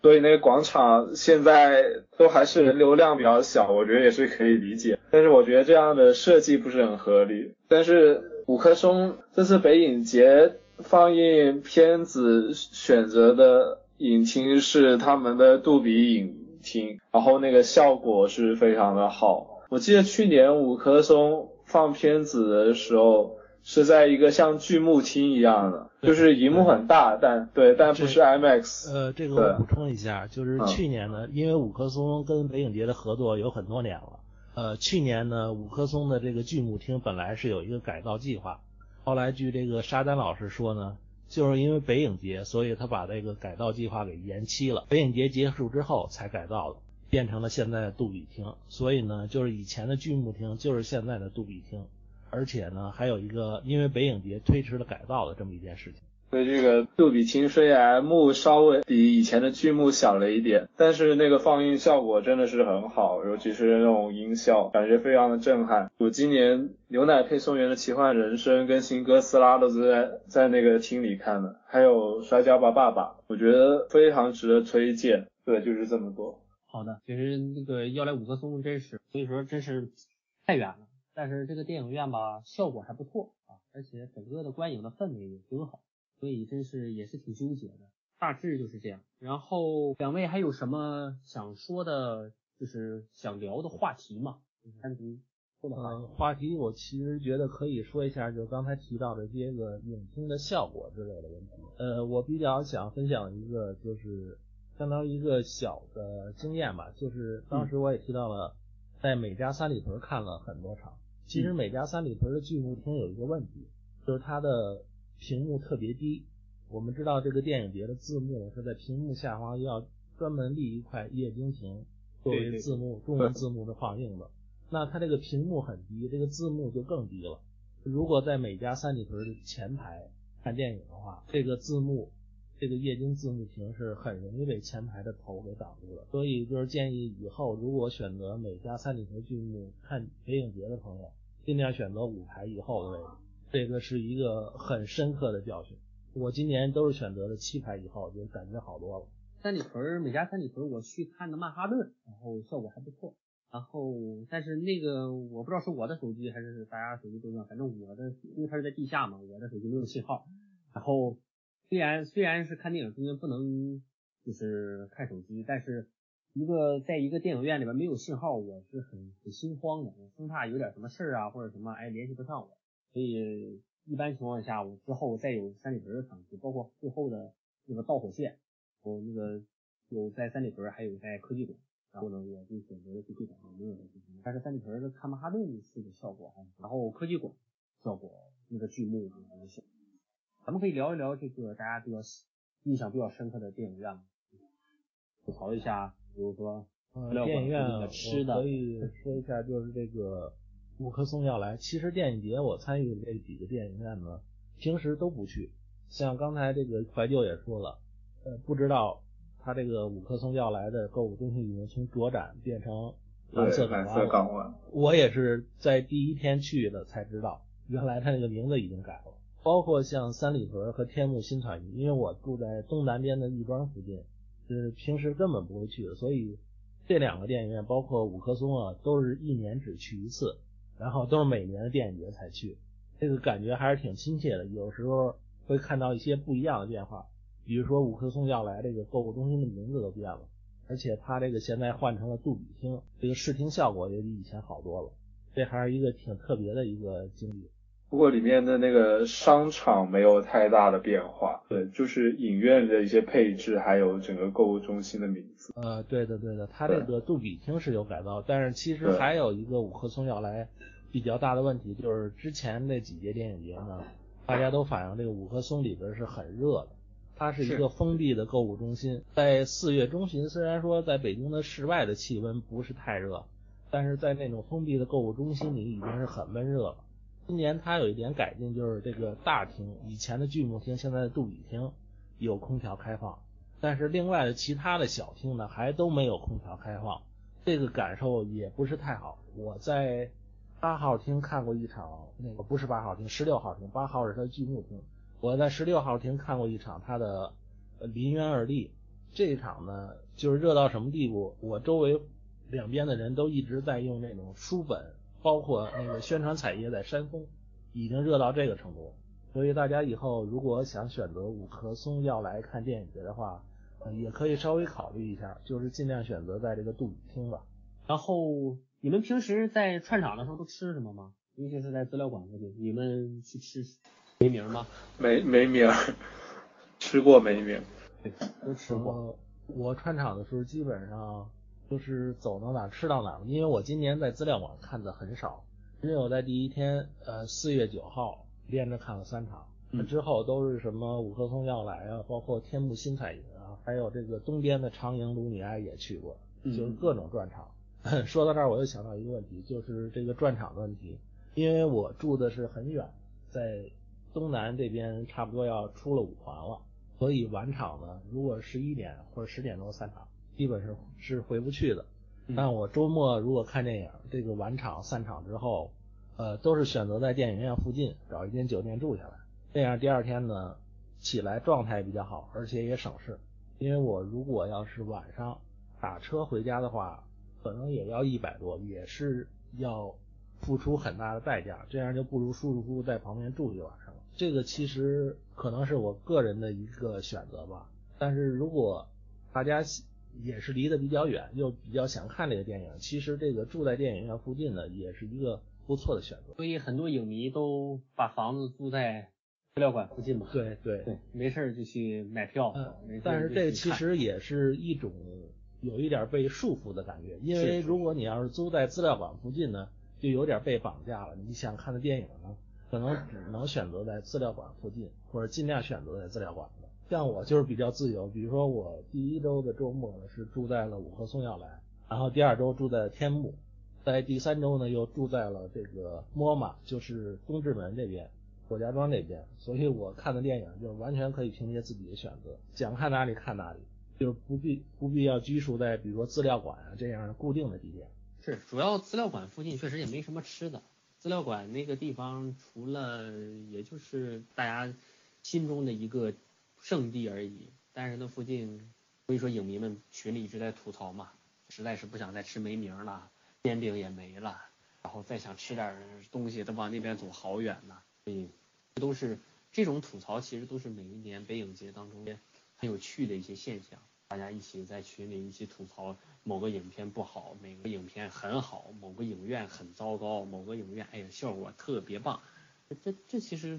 这样的经历，我觉得才是北影节能够带给我们最高的。对的，对的。每年北影节可能都会有一些比较特别的经历，就比如说我说去年看到了森田芳光先生的遗孀突然就出现了，然后今年看的这场迷妹迷妹场，也都是事先根本想不到的。但是这些经历呢，可能也就是属于北影节，包括看电影期间的一种呃独特的经历，也是很有趣的。那么说说到资料馆附近吃的，然后。北影节期间，然后奇爱博士沙丹他在转票群里面提到了一个吃那种砂锅饭，也就是我们那里的煲仔饭的地方，然后我还专门去试吃了一下，觉得还行。我我我沙老师把它说的非常的神，就吃了之后终身难忘。再再多再再吃到第三次这样的时候，你就可以成仙。是你得理解沙老师，他们夫人除了没名之外，什么也没有。对对对，沙老师的风格就是这样的，就是他很多时候说的话都特别的高大上，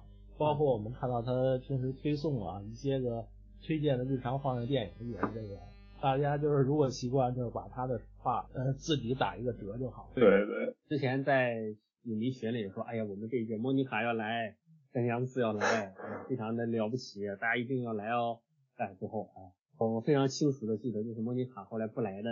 确定不来了之后，然后他在群里跟我们说了一句：“哥哥说的话你也信？”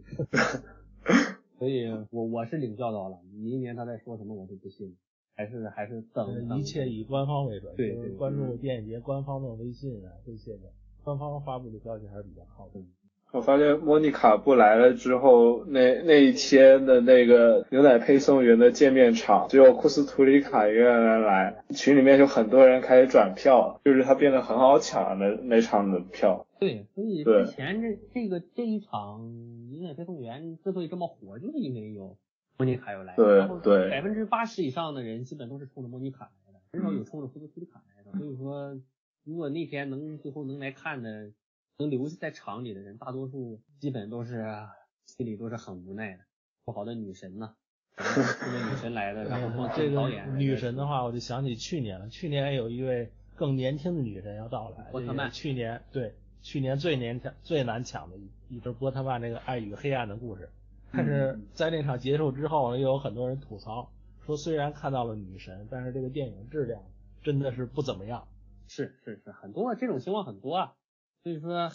我觉得库斯图里卡这场还不错了，就是这个电影质量大家普遍还能接受。然后最后还看导演，那要是女神来了，那就是锦上添花了嘛。波特曼那一场好像去年黄牛最高有抢到，呃，炒到一千块一张。然后今年我感觉没有哪个见面场的票会炒炒的价格炒的特别厉害。呃，今年我听说就是市之愈合的套票是售价是四百了。啊，对，那个套票有炒的蛮厉害。就是售光了之后，当天晚上闲鱼上好像有一千五左右的价格。呃，不知道你们两位就是以后，比如说呃，北京电影节，包括上海啊、台湾啊、香港有没有，包括西宁的 FIRST 影展有没有想去的？有有有有，这个咱们可以再聊一下。对对对，是的，就是我呃，这个电影节呢，其实北京也呃，中国也有很多，就是也不只是北京。嗯嗯。大家如果要是喜欢看电影，喜欢这种电影节的氛围呢，其实可以多看一看。就是每个地方的电影节的呃都是不一样的。去的多了以后呢，这种收获也更多。因为今年是这样，今年一一开始我其实想去香港，然后正好和北京冲突，因为什么？而且香港那边的片单，呃，没有特别能打动我，除了杨德昌的一些片子，没有特别能打动我的。所以说我北京这边好片子还不少，所以我就在北京，所以还是留在北京吧，挺好的。然后 First 那边是我前天五月四号我去参加了 First 的发布会，然后在今年 First 这边还是很值得期待。组委会主席是娄烨，然后阵容啊，一些一些理念啊等等，我觉得很我很期待。所以说我今年是基本已经确定下来了，我就是很打算七月份要跑一趟西宁。然后但是西宁因为和上海离得很近，所以这个时间呢离得很近，所以可能上海我但是而且现在看上海的片单，除了那些啊高大上的经典啊修复经典肯定是很吸引。它的新片方面，因为目前还没有怎么公布，还没有特别能打动我。所以上海这边可能还会去考虑，但是台湾对这这个上海其实对我包括怀旧可能吸引力比较大一点，就是它有很多日本新片，日本对对，而且日本新片，所以我们可能要有时间会考虑去上海。对对对，如时间宽裕的话，我就去上海。而且而像我这样比较喜欢国产电影啊，一直小独立电影的，我觉得西宁还是值得去。然后这个台湾金马算是年年年度计划了。这个年度目标了，要是能跑一趟台湾，那那当然是十分十分想去的。而且去年很多去完金马的人回来反馈，其实看片子是看的很一念无名啦，啊再见瓦城啦，什么问题问题的这些片子，咱们现在可能刚看到，他们还是很羡慕。所以如果有机会去金马的话，很圆满，大致就是这么一个计划。对，就是像香港的电影节、台湾的、上海的，还有悉尼 First，其实都挺想去的，以前都没去过。但是就是因为他在学期中间的比较多，所以得翘很多课，然后跑很远，然后才能去看。目前都还没有机会去，我以后有机会的话会挺想去的。尤其是我觉得以前上海。国际电影节因为更加老牌一点，比稍微年轻的北影节做的要好很多。像去年北影节，我就只看了五六部电影，并不是说抢不到票，而是想看的没那么多，就是它的选片并不是那么吸引人。但我觉得北影节今年。就无论是在选片上，还是活动邀请的电影人来说，这些都比去年要升级很多，比去年要好很多。可以看得出北影节是在一年比一年更加进步的，然后也更加往上海国际电影节做的那个水准上去靠拢。当然，上海国际电影节它会有更多的日本电影的福利，这个真的是非常的羡慕。像斋藤工今年要。来上海电影节吧，他去年好像就来过北影节，因为他有一个片子。然后上海国际电影节不断不只是放日影很多，而且也很多日本电影人会去，这都是很吸引的。这个福利非常好。我去年在上海，呃，一个周末看到了岩井俊二，还看到了 X 者看的 Yoshiki。这两场是我非常非常吸引我去的，然后看到了特别满足，所以今年如果要有这种同等量级的影人来上海，我肯定还会去。岩岩井俊二，你见到本人了吗？啊，对，我见到的是他的那个去年的那个电影，就是瑞普凡温克尔的新娘。嗯嗯嗯。然后在结束之后有一个他本人的交流会。他岩井俊二其实来中国是很多的，但是基本上就是都往上海这边跑。他现在见面会的时候，已经会能够用简单的中文跟大家问个好，做个简单的句子交流都没有问题。其实，嗯，其实从电影节的专业性角度来说，还是上海更专业一些。北京北北影节毕竟是一个新兴起来的，它很多东西，对，而且上海电影节还有一点还不是太完善。是的，上海电影节还有一点就是它有一个全民狂欢的一个氛围，这一点我觉得在北京还是没有起来。呃，很简单，就是上海电影节它这个展映手册呢，名字就是叫市民手册。你想想一想，我们今年北京电影节，你想求一个手册是多么困难，可能有很多人求了半天都没有求到。但是上海那个电影节手册，就是每一家电影院都准备很多，呃，不止你看电影，哪怕是普通的市民，你过去想拿一本都没有问题，所以人家就叫市民手册。而且你在上海，就是跟当地的司机啊交流啊，他们都会知道有电影节这么一个事情。这一点我觉得是北京还需要很长的时间才追上上海脚步的一件事。是，就北京来往打个车，我说去哪哪哪影城，啊，那是哪呀？我说我打车去那个百老汇电影中心，万国城啊，万国城在哪？包包括上影节的他们的官方网站也比北影节的要做的好很多，完善很多。所以上影节如果是更专业，就是说真的那样的影迷，我觉得还真的应该去看一下。北影节其实说白了，也就是北京影迷们，刚才这个超常说的，就是这几百号人吧，来来去去就就这些人。然后，但是上影节可能已经做到了一个城市型、城市级别的一个对对。上海的电影就是有很多普通市民会参与进来。嗯，然后我我这里还想聊一个问题，突然想到一个问题，我觉得有必要聊一聊，就今年在电影节一部韩国电影没看见。一部韩国电影，是 是，这是不是因为敏感时期？对，敏感时期。然后就是你们觉得，就是这样敏感，对于一个影展来说，我们当然都知道是什么原因，但是会不会有些觉得有些遗憾？嗯，但这个问题就是，其实在中国也没有办法。还有一个很有趣的事情就是，呃，北影节只有在去年才真正的大规模的放映了日本电影，这也是很值得大家回味的。但是今年呢，就引进了特别大量的日本电影。韩国也有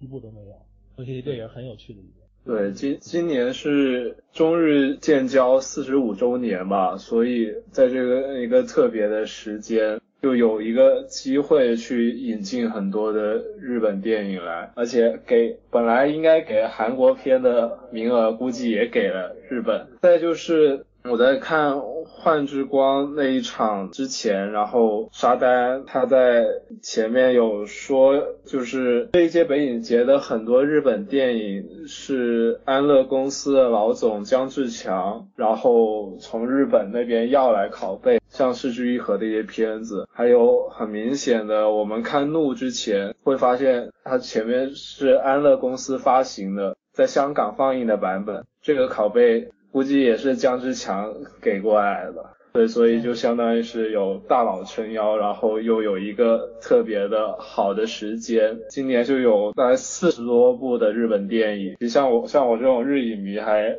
蛮高兴。是，但是我我之所以抛出这个问题，就是也就引入到接下来的结语了，就是说对电影节的一些期待啊，呃，大家都可以聊一下对于今年电影、明年电影节或者是未来电影节的一个期待。电影节毕竟属于虽然是。有些敏感的东西，但是我觉得，因为电影来说，我觉得包容性更强一些。今年我觉得没看到一部韩国电影，我我是我心里感觉挺遗憾的，因为我我个人是你们二位喜欢日本电影多，我喜欢韩国电影多，所以而且韩国电影的质量还是高的。如果能在大荧幕上看到一些好的韩国电影，我觉得可能这个影展更加的圆满啊，更加的完美。当然，现在的现实情况是这样，也不允许，未来也不知道是什么样。所以我觉得未来可能在做影展的话，嗯眼界再放的再开阔一些。那今年确实日日本片呢，我觉得占的比例有点太大，就有点太大了。这个像这个日影迷肯定很开心，但是普通的如果说对日本电影不是特别感冒的时候，你会发现有大量的日本电影就会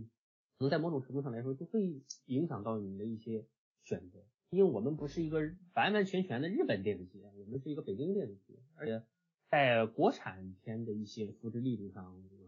还还有更多可以扩展的一些空间。今年展映的这些华语片，嗯，总体质量是很一般，不管是开幕影片、闭幕影片，还是中间放的一些影片，包括找的一些老片子，其实都平平吧。用日语话叫骂骂，哦，就很很一般。然后当然是希望电影节越来越好，然后希望，呃，因为现在我觉得。中国的这个电影节的这个这个市场现在已经做了一二次这样的异军突起啊，北北影节和上影节现在已经形成了自己的一个一个品牌优势。然后贾樟柯他们还要去整什么平遥电影节，然后说明现在的中国电影人越来越重视电影节这样一个平台啊，影迷们也越来越重视电影，呃，应该把这样的一个观影的这样一个理念，包括在观影当中一些。我们刚刚才提到的一些当中的素质啊，包括一些情情感啊等等，应该让不是讲专业领域的一些观众去听，他们更多的去了解电影，爱上电影，更多的中国的电影机会。然后呢，对于引进国外的影片，像刚才说的，然后包容一些啊，眼界再开阔一些，不要啊，今年是日本，然后一下子啪拉进来了那么多的日本电影，然后其他国家的电影也可以多关注。今年这个加拿大。感映一些加拿大的电影，我觉得是挺好，因为之前没怎么看过加拿大的电影，今年我看了，哦，还不错，还不错，这个效果什么都挺好，所以我觉得这才是一个大国的电影应该有的中法这样一个气场，也是一个未来的一个好的发展的一个趋势。嗯，希望如果有机会再参加北影节，包括今年去 First，然后马呀，这个上一个等等吧，总的来说，就希望越来越好，可以带给我们更多视觉上面的。好的，啊，我补充一下，就是这个日本电影呢，其实上海一直这些年一直在放。他今年安排这么多，呃，有政治方面原因，可能我我想另外有一个原因，就是因为有一个票房上的考量，就是每年在上海放映的期间呢，日本电影的票房都是最好的。今年可能主办方也有这么一个考虑，就是把日本电影多放一点，是不是能多卖一点票？但是这又带来了另外一个问题，就是你一个电影节。是不是要以票房作为一个重要的衡量的一个指标呢？我记得在电影节结束之后，可能是幺零幺老师吧，上海的那位策展人，呃，他就说过一个问题，他说，呃，五大电影节从没有哪个电影节会把票房作为一个重要的指标去衡量，这个统计数据会标明票房卖了多少，呃，在但是在中国，这个票房，北京、上海都是一个非常重要的数据。所以就是这也是跟我们跟那些个世界上的顶级电影节还是有距离的这么一个问题。另外一方面就是在电影节展映是非常热闹，但是它的参展的影片，包括今年的天坛奖得奖影片，可能没有几个影迷会知道是什么，这个也是一个很大的问题。它这个电影节呢，现在呢主要就是以展映影迷们狂欢为主，但是它作为一个电影节的这些个奖项的分量，包括这个电影节的在国际上影响力，我觉得以后都是需要慢慢提高的。呃，关于明年电影节，肯定因为是伯格曼的呃忌日，是一个周年，肯定是期望能看到更多有伯格曼的电影最好了。但是像岛主说的，就是其他的部分能不能就是更多元一点，不局限于一个国家或者几个国家的电影，这也是我本人挺期待的。另外就是能多做出一些像森田芳光这样很全面的、很系统的回顾展。其实今年的三谷兴喜有一点点森田芳光的感觉，但是他的问题就是三谷兴喜有很多的电影他还都没有邀请进来，就是对于三谷兴喜这个电影人的展映回顾。没有那么的齐全，这是我觉得挺遗憾的一点。呃，希望明年就是有更多这种比较完整的、系统的回顾展。然后怀旧，关于三股信喜的这个回顾，就是我是在资料馆的时候说过，就是三股信喜它的创作跨度也是比较大的，所以早期有一些片子的拷贝就是找不到了，像那个《暴赌风云》，就是那个在广播台里的那一部，现在就找不到拷贝，所以没能放进来，所以。本届北影节放三国兴起的片子比较少，可能也有这方面的原因。当然，我是很希望以后北影节能够做得更加多元，让我们能够看到更多国家地区的片子，包括韩国电影，其实我也是挺喜欢的。如果能够以后再继续能够在北影节里面看到的话，会很好。像奇爱博士，他之前在转票群里面有说过，其实电影节，尤其是北影节。最应该多看的是中国电影，尤其是那些中国老电影，那些珍惜的，就是平时你在网上比较难看到，尤其是画质比较好的，但是在北影节里面会放很多。而普通的观众其实对中中国电影的关注并不够，所以会发现很多比较优秀的中国老电影，但是它的上座率并不高。像这些北影节比较珍惜的有修复版的。马路天使，还有黄佐临的《假凤虚凰》，就是大奇特在自己的微博上面发了评摄照片的那一部。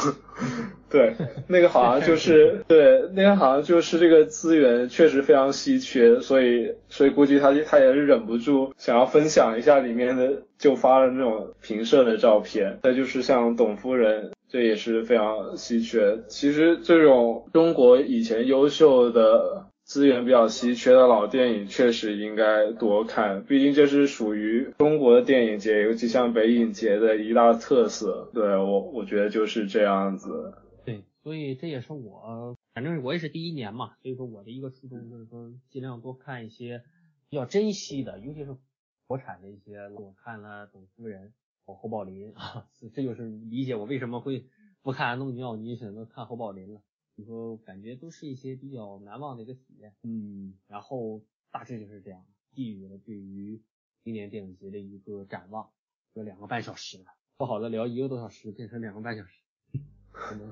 这说明大家对于这个北影节真的有很多的话想说。其实我们今天聊的只是冰山一角，真的是冰山一角，我们都没有展开去说，包括很多片子的一些感受啊，包括。具体的一些展映单元的一些影人的一些思考，咱们具体去说的话，我觉得基本上四五个小时都说。对，要说的话可能半天时间都不够。对对对，所以说咱们还没吃，我都没吃午饭呢。嗯，那咱们今天就先到这儿，好吧？好，好，好，感谢导师。嗯，没事没事，然后谢谢两位嘉宾，也谢谢临时有事先走的罗塔啊，这是去赶下午的这个呃扎努西的电影啊，也很也很珍惜，也很珍贵的一个电影。对，也可以理解。希望下次有机会再回来的节目，先到这里了，下期再见。重要的导演是，然后对，而且他片子的质量确实还挺高，然后大大部分情节，像《善意的背叛》啦，这个是伯格曼编剧的。对，所以说都都是挺好的。所以说电影节能够让我们认识这么一个导演，包括其实还有北影节当中的一些事故，就是咱像那个《开业背叛》的时候放的时候，是吧？那事儿，那个字幕对不上啊，对，这个我去年碰到过类似的事情，没有中文字幕。悄然之心那个是。对对，悄然之心。嗯。以后有机会再慢慢聊了。有机会再玩。嗯嗯。